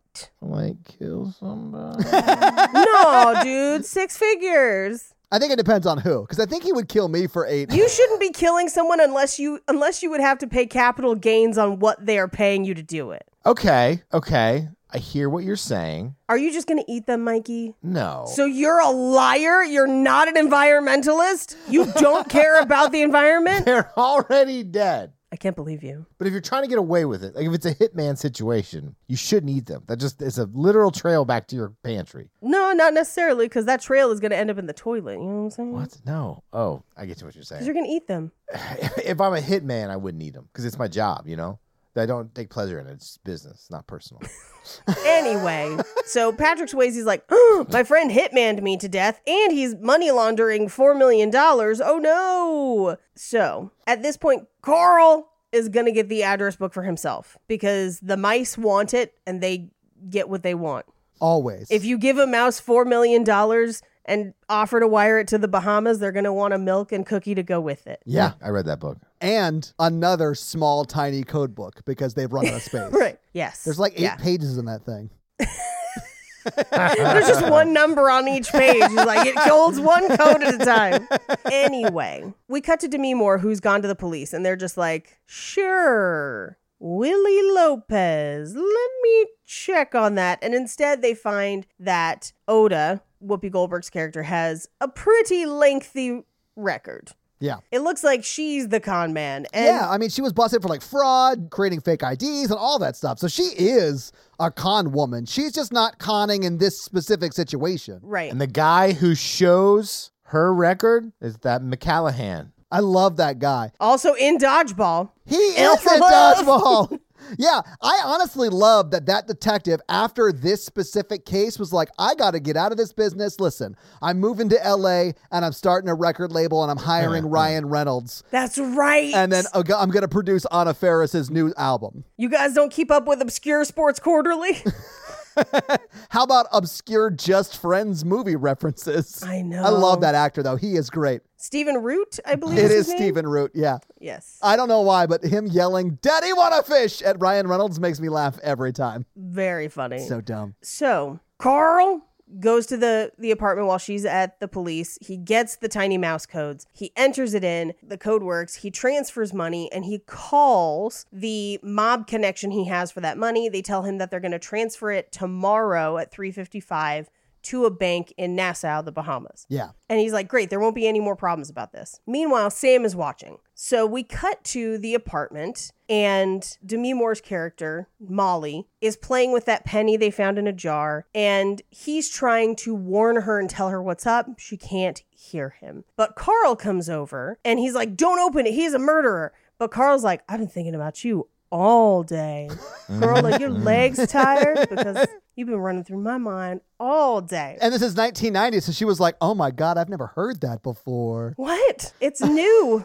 but he's like, I won't stay long, but like, can I come in? So they have coffee and Oh my- he asks her for more cream and he just dumps the coffee on himself so he can be like, I guess I have to take my shirt off. Have you ever been so confident with your body, Mikey, that you have poured hot, scalding coffee on your shirt so you could take it off in front of a woman and then just sit there and talk to her? Absolutely. Oh, okay. All right. Wild. I guess I'm the weird one for never doing that. No, it, it's ve- it struck me as very strange because here's the thing: I have a lot of male friends, and if one of them just like whipped off a shirt and was like, "No, we're having this conversation shirtless now," I'd be like, "You should get another shirt. this is strange." Especially if like no one else is around. I've done that at the Yeah. pool. Now, Mikey, at the pool, it's like a public place. That's different. Yeah. Yeah, like if someone came into your house Ah. and poured coffee on themselves and then took their shirt off and was like, let's just continue this casual conversation. He's like, it'll air dry. What? Also, do you need some ointment for the third degree burns on your chest from pouring scalding hot tea on yourself? you Nah, I'm just moron? gonna sue McDonald's. Uh, Thanks for making this a cold brew. that lady really did get burned though, like severely burned, like Yeah. wild burns. And she got a lot of money because they knew their coffee was too hot. They kept it too hot so people wouldn't drink so much of it. Yeah, but then they mounted that smear campaign against her to make people discredit her case. That actually is, all of that is true. Yes. Anyway, he like, dude, Patrick Swayze's been dead for what a week, and he's like, "Hey, girl, pouring coffee on myself, so I'm shirtless," and you're like. Young and gorgeous, and he's like fully preying on her in an emotional. Yeah, it's state. like, wah, wah, wah, wah. I know you feeling grief, baby. Ah, exactly like that. Yeah. Was that Justin Guarini? Little sweet. Little sweetie, coming up with my shirt off. Yeah. I poured some tea on myself. Anyway, Patrick Swayze knocks over the photo of them, which Yeah. is the first time that he he gets emotional enough to move something. Yeah. But that distracts Demi Moore enough to be like, "It's too soon. You've been great, but I need you to leave." And he's like, "Oh yeah, we'll do dinner tomorrow though, right?" And she agrees. She's like, yes, that's fine. We can talk about it tomorrow or whatever. But she fully would have done it if that picture hadn't fallen over. No, I don't think so. I think he he was taking advantage of her in an emotional state, and she might have Yes. done it and probably regretted it. Yes, I think she. uh, That's exactly what I think would have happened, Paige. I honestly think it would have ruined any chance for her and Carl to have a relationship. Like if Carl was a decent dude, because I do think she would be sad about it later on. Here's the flip side: if Carl was not a murderer, Carl, okay. if Carl wasn't a murderer, okay. if Carl wasn't a murderer, if he's not involved, if he's just a friend, I could absolutely see them falling into a thing and dating for a while and then breaking up because they felt like it wasn't healthy and it was a trauma bond. yeah. I can see that. But I do think she just is in so much grief. Yeah. And she is like just longing for a connection of any kind that she would have done it and felt terrible about it. Yeah. I think she would have felt bad about it. I don't I don't know that she could have gotten through it. Where I feel like she would have started and then started crying and been like, I no, this Yeah. is a Yeah, yeah, yeah, yeah. sorry, Yeah. sorry, bruh. Anyway, Patrick Swayze goes down to the train tracks and jumps through a couple trains to find that one train ghost. And he's like, You can move things. I need you to teach me how to do it. And so they go to like an empty train station. And we get like a little kind of like a 10 minute montage of him being like, You have to take all of the emotion and feelings that you have and push items. Yeah. Kind of with your mind, not your body. And Patrick Swayze gets pretty good at it pretty quick. Yeah. I mean, he um, kicks a can or whatever, and then he like uses two fingers to like push the shoe in a or come whatever. hither motion Yeah. Mm-hmm. to be like, Yeah. hey, shoe, you better come, shoe. Listen, I get it. You're a Okay. ghost. Your girlfriend misses you. There's only one Yeah. way you can make her happy. Like, I get it. Here's what I couldn't, and tell me if you think this is crazy. No, I definitely think he was ghost finger banging her. Yes. Oh, yeah, for sure. But like, uh, no, that's not the question. The question is so we see him later on, like, push people where they can feel him. He fully beats people up, Paige. He beats people up, he pokes people, they can feel him, but then he holds her hand and she can't feel it. And there's a part of me that's like, does it only work when you're forcing things away from you? Or if he had had enough emotion behind it, could he, could she have felt something when he held her hand? Oh, damn. So It's an actual movie question, not a dick question. I'm sorry. I definitely feel like there has to be some hate involved to be able to do it because i- if he touches her and it's only about the amount of feeling you're feeling and he's not feeling enough for her to feel it, that is sad to me. I think Right? it was more like you didn't have a body, right? You're not listening to the creepy dude from the subway. Like you have to like think. You can't think a hold hand, but you can think of like let's lift this penny or let's push a guy. Okay. You can't. it seems inconsistent as rules for me. I do love that we are breaking down the feasibility of this ghost being able to Yeah, move we gotta be shit. like, hey, hey, facts. We have to break down the facts of how ghosts work. I think that that's fair. And every movie presents Yeah. it differently, and we should honor the rules they set up. So yeah, Paige, I I do have that question too now. Yeah. Because I want to know. Could he conjure up enough emotion to touch her boo? Okay. Ooh, Demi, Okay. your shirt is haunted. With some boobs, Mikey. I thought you meant ghost nipples. You know that common Halloween phrase? Is ghost nipples where you just can't see them and it's just a blank slate? It's the literally light colored ones. have you guys never heard that term? The ones that have the ones that have dried out in the sun, so they're just crumbly? Ghost nipples is a real term about light colored nipples. No, that's not real. Please tell me it's not real. Y'all should Google that. That's a real term. Oh my God, there's a whole subreddit for it. I'm not going to this on my work computer. I'm on Ah, well. my podcast computer. I'll jump on this grenade for us. Oh, do I have ghost nipples? what is going on?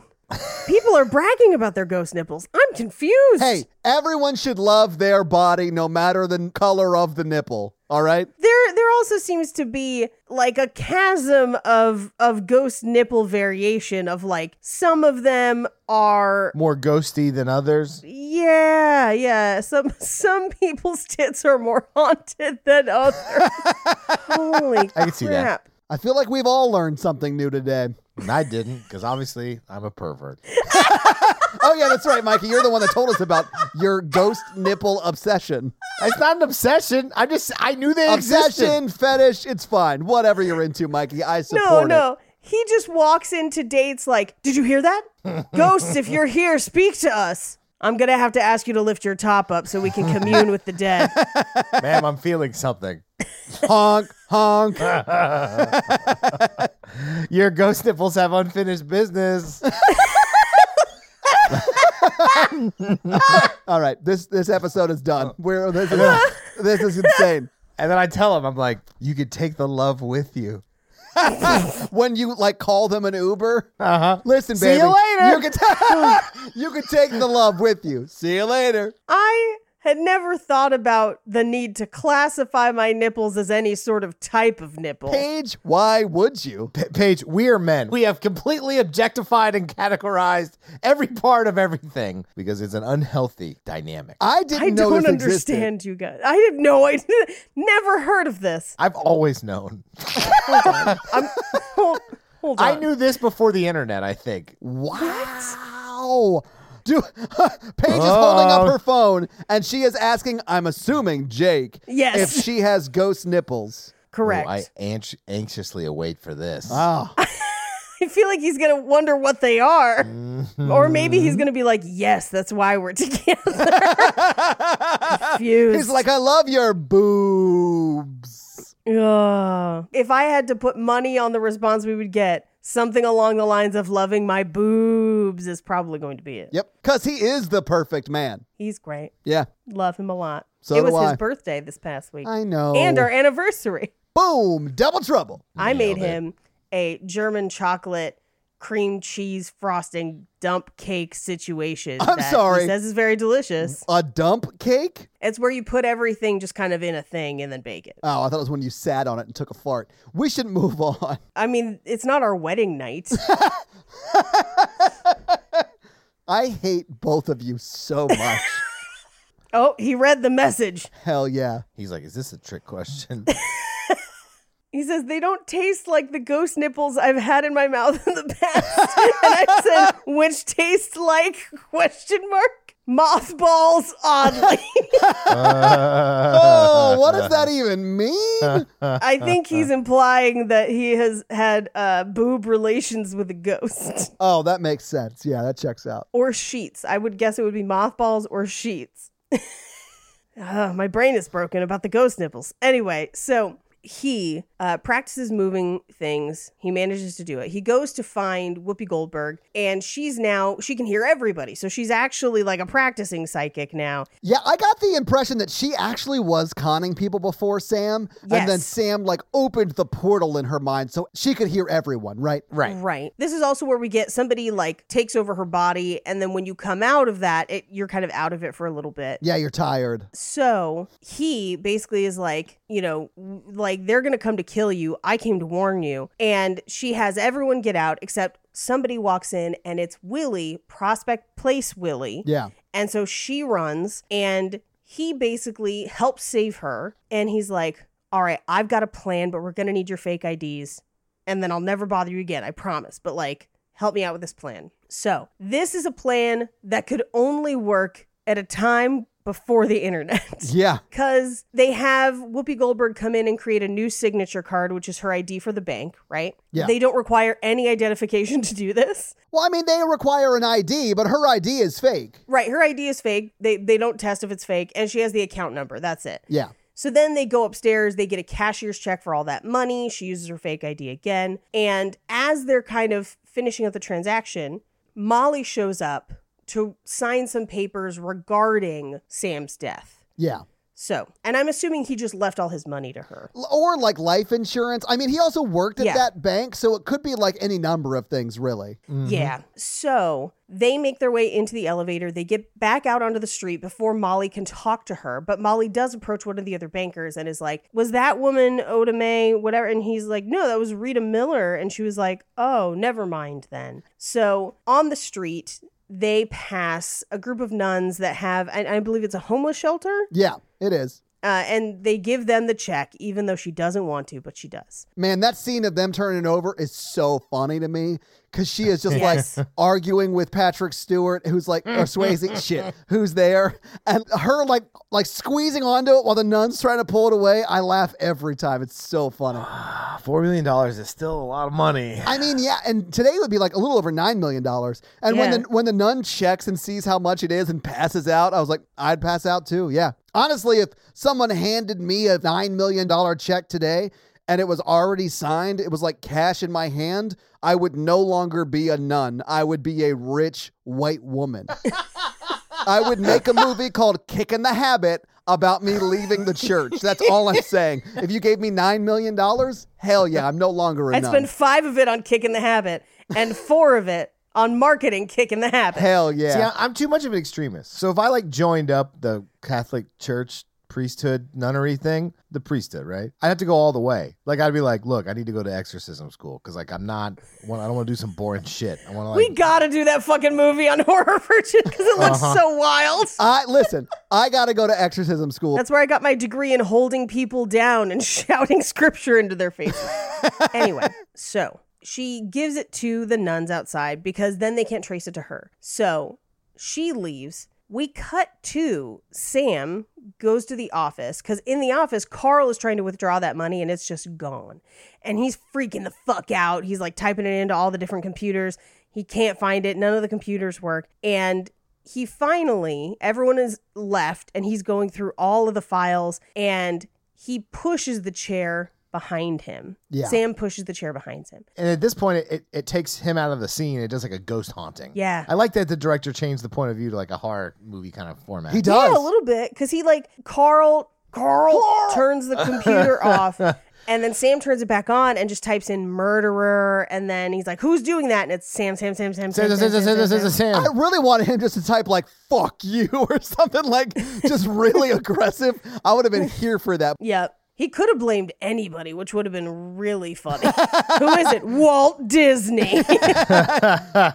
My name is Abraham I'm Lincoln, Lincoln. and I've come to murder you to settle the fourscore. Oh. I'm here to settle the four score. I think that's a line from uh, Abraham Lincoln Vampire Hunter. That sounds about right. Anyway, he throws the computer off the desk. He goes to Molly's place and he's like, Hey, I gotta uh, ask you about something. You thought Sam was here, but like, maybe you were right. I don't know. Like, crazy things happen. And she's like, Hey, you seem like you're a little unhinged. Yeah. And he's like, Yeah. And she mentions that she saw Rita Miller, aka Whoopi Goldberg, at the bank. And he's like, What? And she's like, Yeah, it said she closed an account. And he was like, I gotta go. I'll be back at 11. Okay, bye. I do love that. Like he fully has a conversation with Sam in this scene. He's like, Yeah. "I'll kill her. I'll come back at eleven. and I'll kill her." He's like saying that loudly in Yes. the kitchen, and she is like, in, in an open concept apartment. Exactly. And she is like, I don't know, four feet away from him while he's yelling Right. this at Sam. And she comes back like, Is everything okay?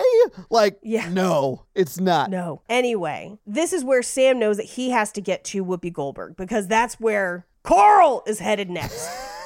so he gets over to their house just in time to kind of tip them off before Carl and Willie burst through the door to murder all of them Yeah. and interrupt Arsenio. Like, come on, guys. Who doesn't love Arsenio? Our, honestly, I've opened for Arsenio and he's super cool. I mean, he seems nice. I yeah, I remember his show from when I was a kid. he uh, for a while i don't know if he's still doing it but for like two straight years only had female openers and um, features and every town he went to like whatever city he was doing a show in he would ask them like who are your two best female comics and then that's who would open so that's how i like ended up opening for him one time Damn, that's awesome. and he did it because he's like people don't realize there's a lot like people are always saying women aren't funny but there's a lot of funny women out there so like every city i've been to they found people and no one's ever let me down yet and so i was just like cool but he was super nice to us he was really great if you want to watch a really funny stand-up special that is a, a woman stand-up, Taylor Tomlinson's stand-up she special. was the other she was the feature i was the opener no shit. Yeah. That stand-up special page,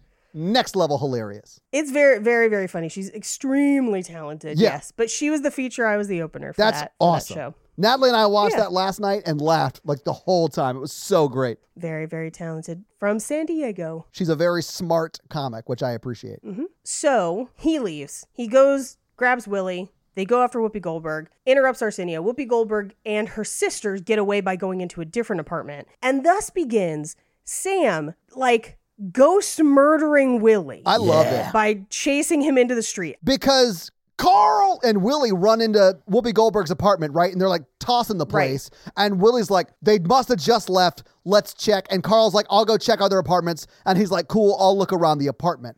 And Right. we know because we can see Patrick Swayze, he like slams the door in Willie's face after Carl leaves and then rings the doorbell, which I found hilarious. That you see Yes. the doorbell slam in Willie's face and then you hear ding dong. and then like Yep. this insane ghost fight scene happens. Yep. I loved every second of it. Crazy. And he's like tossing the apartment. Yeah. He chased him down and Willie runs past Carl and Carl's just like, what is happening? And like follows him out into the streets where Willie runs in front of traffic and gets hit by a car, a bus, and then another car. Yeah. and he gets like banana squeezed. He goes out just like Brad Pitt does in Devil's Advocate or whatever that movie's called, where he gets like hit No. by four different cars. Not devil's advocate. That's Keanu Meet Reeves. Joe Black? What movie? It is Meet Joe Black. Yeah. Yeah. But he, like Mikey described earlier, where he gets kind of banana peeled out. Yeah, I was like, oh no. And then it showed his body back in the cars, and I was like, oh, thank God. Yeah. Well, when you squeeze a body, like he gets squeezed between two cars, your soul shoots out like a banana, yeah, yeah, yeah, Yeah. And makes this kind of sound. which is the, you know, the banana is your soul and your body is the peel, right? Yeah. So Right. it squeezes you out. Yeah. And if you're good, they make you into banana bread. And if you're bad, they throw you in the trash.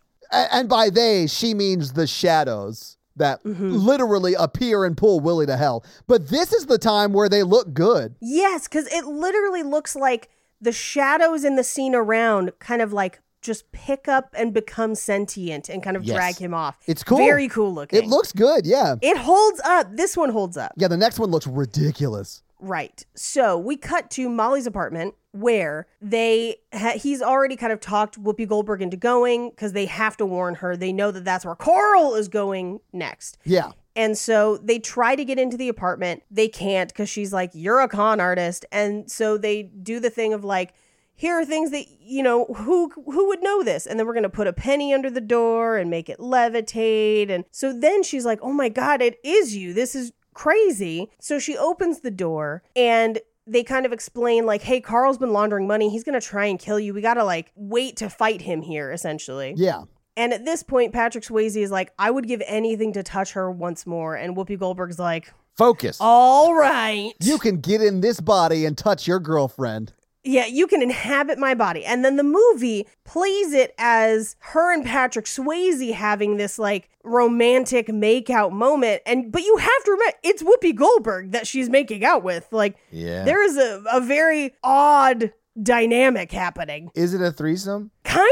I would say it's a two and a half some. I would also be here for after this movie, her and Whoopi Goldberg being like, So, like, what's your deal? What's up? Do you want to open a bookstore? And then becoming a couple and then them solving ghost crimes together. Like, how is Here this not for Ghost 2? it. Yes. Yeah. But they don't do a lot of kissing. I thought the scene was weird. I was like, this scene's gonna be bonkers. And it was not as bad as I remembered it. Well, it kind of reminds me of like Wonder Woman, the most recent Wonder Woman, where she's like using Chris Pine's body. Uh huh. Yeah, but Whoopi Goldberg consented. Yeah. That's, yeah. That is the significant difference between this movie that was set in 1990 and Wonder Yeah. Woman that came out like a year and a half ago. Oh. And they only did it for like two minutes. here's how creepy Wonder Woman is is that there was consent in this scenario, and I'm still like, oh.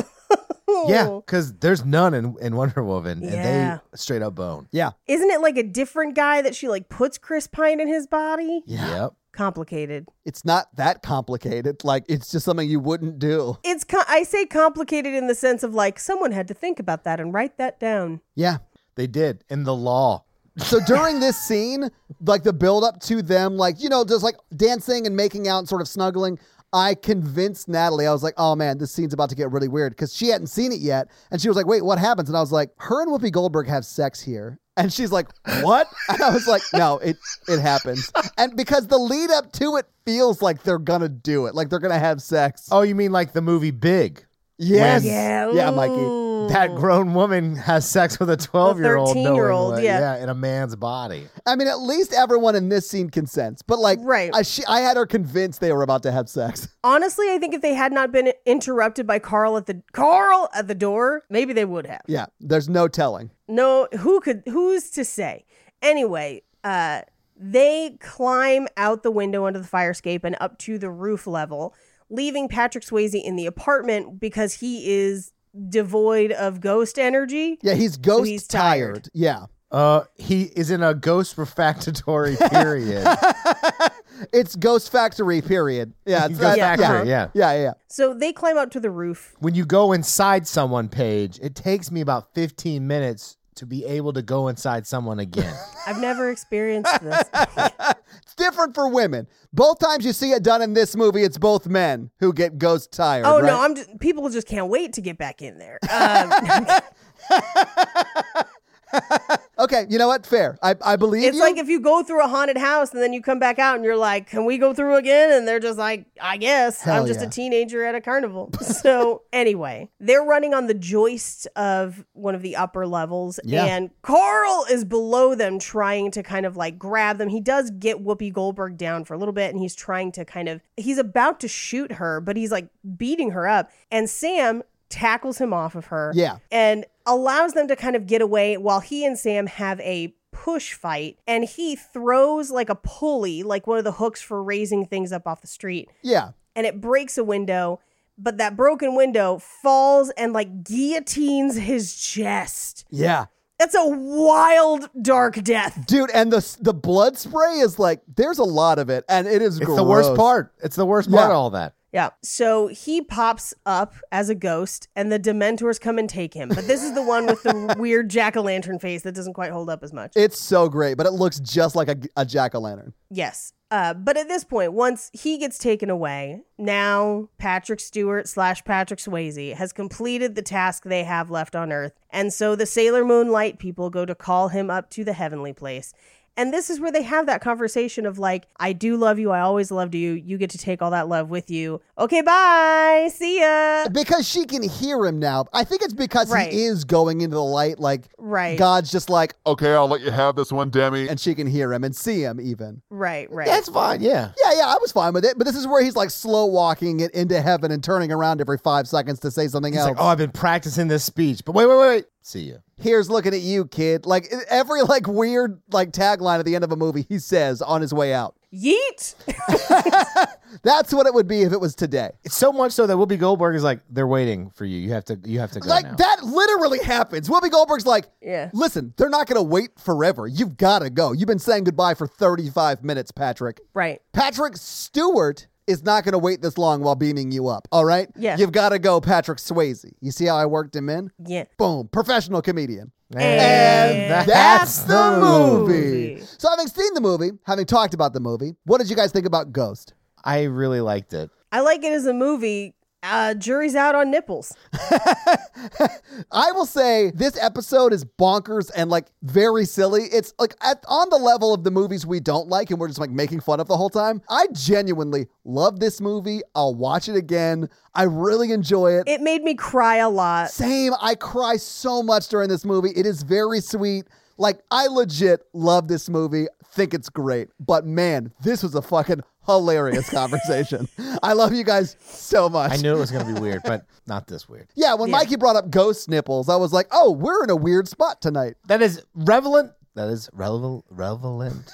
relevant. I did not sleep at all. Coffee lover. K A U F E E. I also do again want to remind the audience that Mikey is running on like four minutes of sleep because he was being a legit hero last night.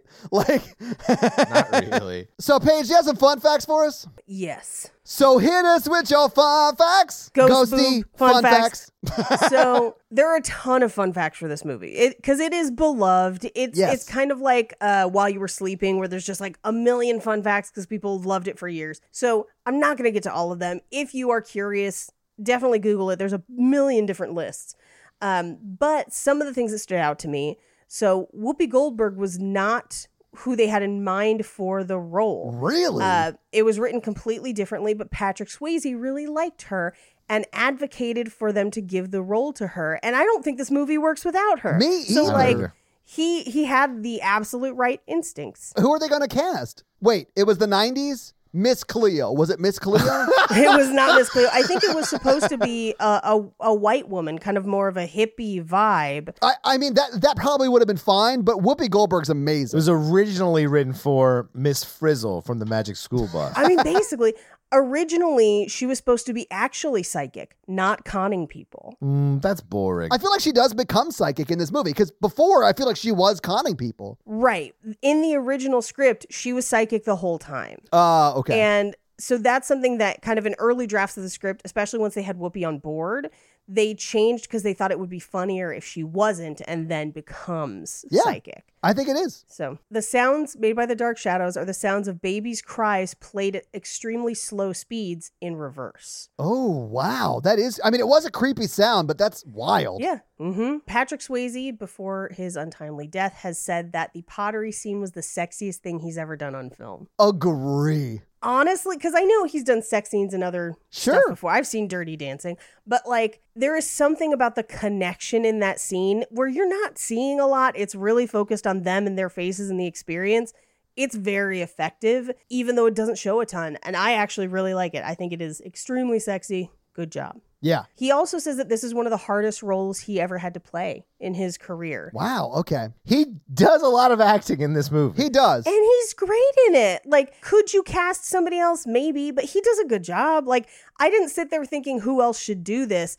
I sat there thinking, like, yeah, this is him. Like, this is his role, basically. yeah, I, it, it Yeah. seemed like it was like dopey all American dude gets murdered and like learns Yeah. he has to revenge that. You know, it happens. Well, and the reason they chose him is because they saw an interview where he brought up his father, who had passed at the time, and he actually cried in the interview.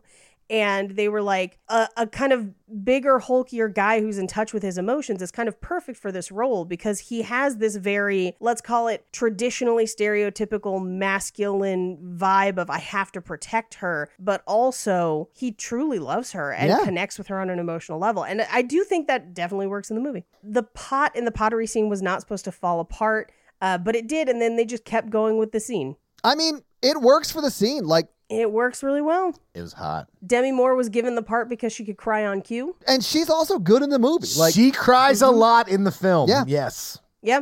And to be honest, she was she had been in other movies prior to this movie, so she was a, a well-known actress, but she wasn't super famous. But this movie turned her into the highest paid actress in Hollywood at the time. that does not surprise me. This movie does super well. We'll talk about it. Yeah. Natalie can also Um, cry in command, which makes like Arguing, deceiving. yeah, yeah, yeah, Yeah. yeah, I mean, I don't think she's ever done it like in an argument or whatever, but like, But there's no way for you to know. right? Yeah. I, I watched, um, obviously, I watched the movie on Netflix that she was in, the Patsy and Loretta movie, and she has like a close up crying at um, Patsy Cline's casket. Like, it's just her in the casket crying. And I was like, I've seen that face before. I know what you're doing there. when they were filming the scene where he chases Willie down after being shot, it was extremely cold. And they didn't want ghost Patrick Swayze to have visible breath on screen, so they made him chew ice. Oh, I mean, that does work, but that's wild. I bet he was Yeah. freezing because he wasn't even wearing a jacket. Like, it's just him and the blouse and the pleated pants. Yeah. Uh, so Tony Goldwyn, who plays Carl, uh, admitted in an interview to the AV Club in 2014 that one time he went to a restaurant and one of the waitresses didn't want to serve him and was just like glaring at him the whole time. And then she finally walked up and was like, Wait a second, are you an actor? And he was like, Yeah. And she's like, I'm so sorry. I knew that I hated you, but I couldn't remember why or where I What? hated you from Ah, because I couldn't place you. And then had to admit that, like, he was like, Yeah, I was in this movie. And she's like, Oh, you're the bad guy in Ghosts. Which is really funny to me. Well, he's been a bad guy in a lot of stuff. Yeah. So Patrick Swayze actively campaigned for this role. Kind of once they had the initial conversations about it and reached out to him, he dove in. Um, and he has explained in interviews that he wanted to do it because he had just come off Roadhouse and Next of Kin, and he didn't want to just be an action actor. He wanted to do something different, which this is a very different movie, and I, It is. I do really like it. Yeah, I mean, there's a little bit of action in it, but it's really way more emotional than action. Yeah. When passing through solid objects, ghosts appear to as- absorb some of the material through which they're going. So this is the doors Yeah. thing where he tries to go through the door and it kind of solidifies him for a second. Um, and it was something that they had a lot of difficulty kind of grappling with on the movie. But Jerry Zucker, basically, as he was trying to explain what he wanted, he basically dipped a napkin into coffee and was like, I kind of want it to look like this. so It that's does why when look you kind like of, it that. does look like that. Yeah. Okay. Because when he touches the door, the door, you can see his arm start to like turn into more solid Yes. or whatever. It like goes up his sleeve. Like it's done really well for ni- 1990. It's great. Yeah. Um, and the screenwriter didn't like the idea of the dark spirits having faces and hands. So that's why only that one has them. He wanted them to just look like shadows come to life, which is the most effective ones do. Yeah, those are the ones that work really well. Yeah, it's that one with the weird smiley face. Yeah. Why do they have a jack o' lantern on one of them? Because if you do what you love, You'll never work a day in your life. That guy is so jazzed to be taking people to hell. I'm going to end on this one. Okay. because I think it's going to prompt a bit of a reaction.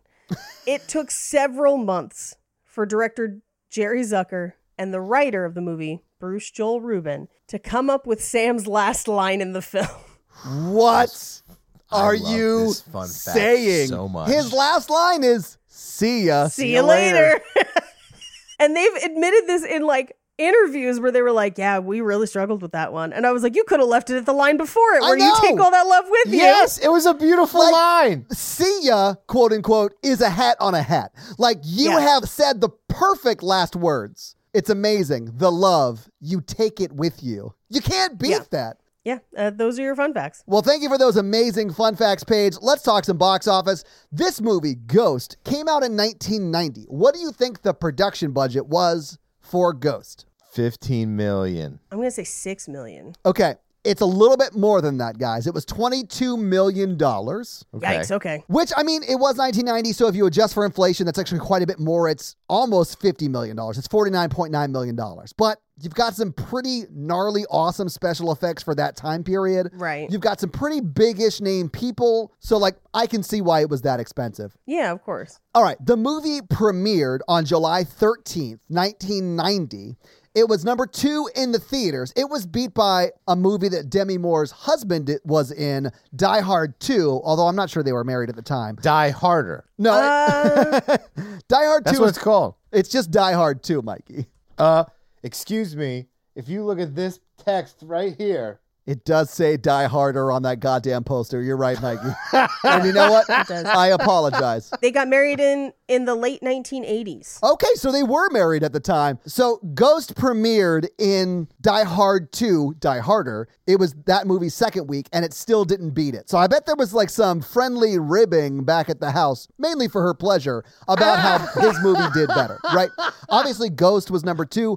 Another movie featuring a short king, Days of Thunder, was number three. Days of Thunder fucking slaps. Are you kidding me? Cole Trickle was a NASCAR god. Uh, a re release of The Jungle Book was number four, and then The Adventures of Ford Fairlane was number five. That's a wild movie. Is it? Never heard of that. me either. What do you Even think? it's Andrew Dice Clay. It's wild. It's not good. No, I'm sure it's terrible.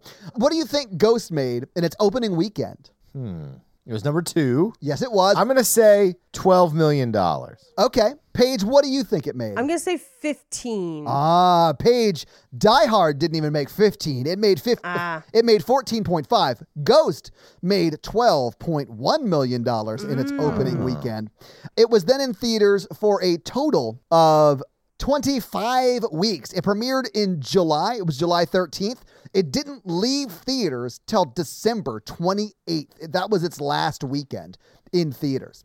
So, what do you think it made domestically over its 25 week run? Jeez, seventy-eight million. Okay. I'm gonna say 82. All right, guys, are you ready? 154 or something. It made two hundred and seventeen point Holy six shit. million God. dollars. It like made a shitload of money. Although it made more overseas. It made two hundred and ninety nine point nine million dollars overseas.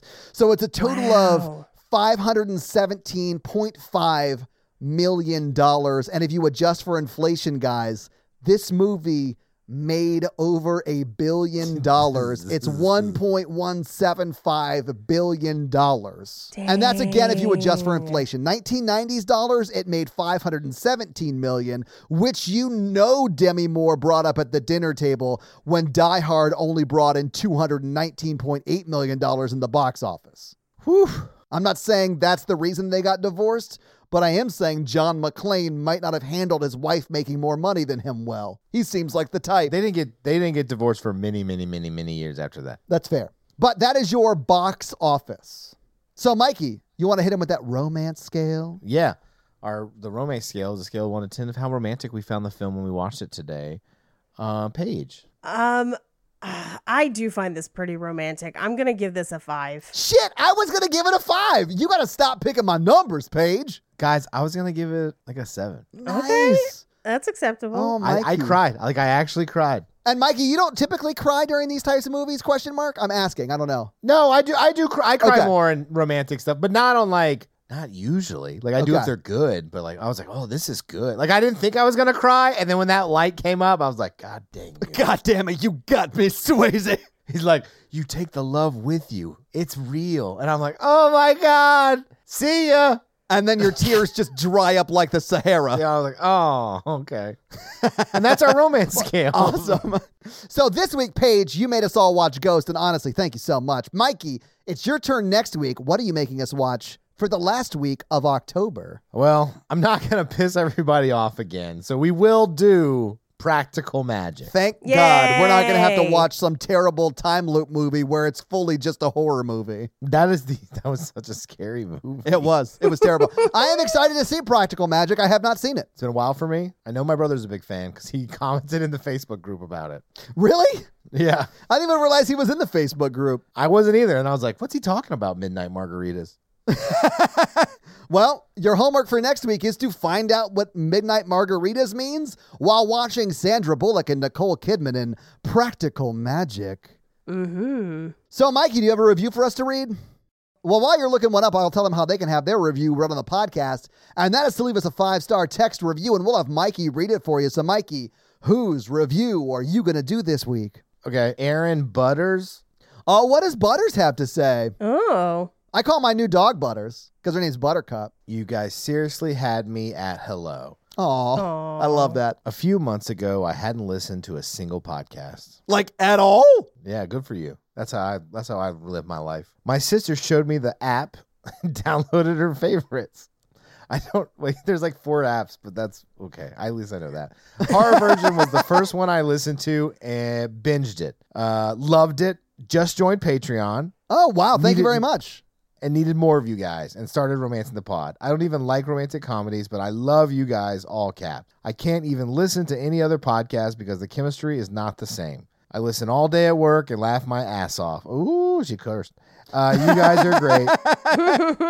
P.S. Paige, I just started Cult Podcast 2, five stars. Hell yeah. Everyone, if you haven't thank listened to you. Cult Podcast, you should go listen. Well, Aaron Butters, thank you so much for that awesome five star review. We really, really appreciate it. So, um, yeah, guys, if you like this power thruple that we have here on this podcast, make sure to check out our other podcast, The Horror Virgin. And that is the only other podcast that Mikey and I are on. But Paige gets around, and she is on two other podcasts. Black Card Rehab and Cult Podcast. So, guys, definitely check out those because they're amazing. If you want to follow us on social, we are at Romancing the Pod Show Yes. Yes. on Instagram, and we are at something else on Twitter. Who I just have never taken the time to learn It's it's just romancing pod show because they have a character limit and it's show S H O like showtime. it. So, guys, uh, check that out as well. And if you want to follow us all individually, Paige is at Rampage Wesley everywhere, including TikTok.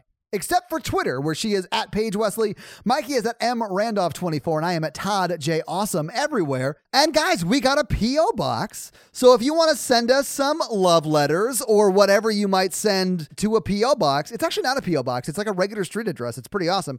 It's 6688 Nolansville Road, number 108 34, Brentwood, Tennessee 37027. So send us some stuff. Yeah. Yep, that's going to be it for us, you guys. I'm Paige, I'm Mikey. And I'm Todd. and you complete us. Ghost Dickpletion. At least we didn't talk about what having sex with a ghost was like, like we did that one episode, and I'm really glad that we didn't do that. But also, do you know why you can't get pregnant from a vampire page? No. Because they have to have permission to come inside. God damn it. I hate, I hate this so much. Bye! Dad jokes that have nothing to do with the movie, but Todd still loves nerds. it's Halloween, whatever. Ghost. Boobs! la la la la la la la la la la.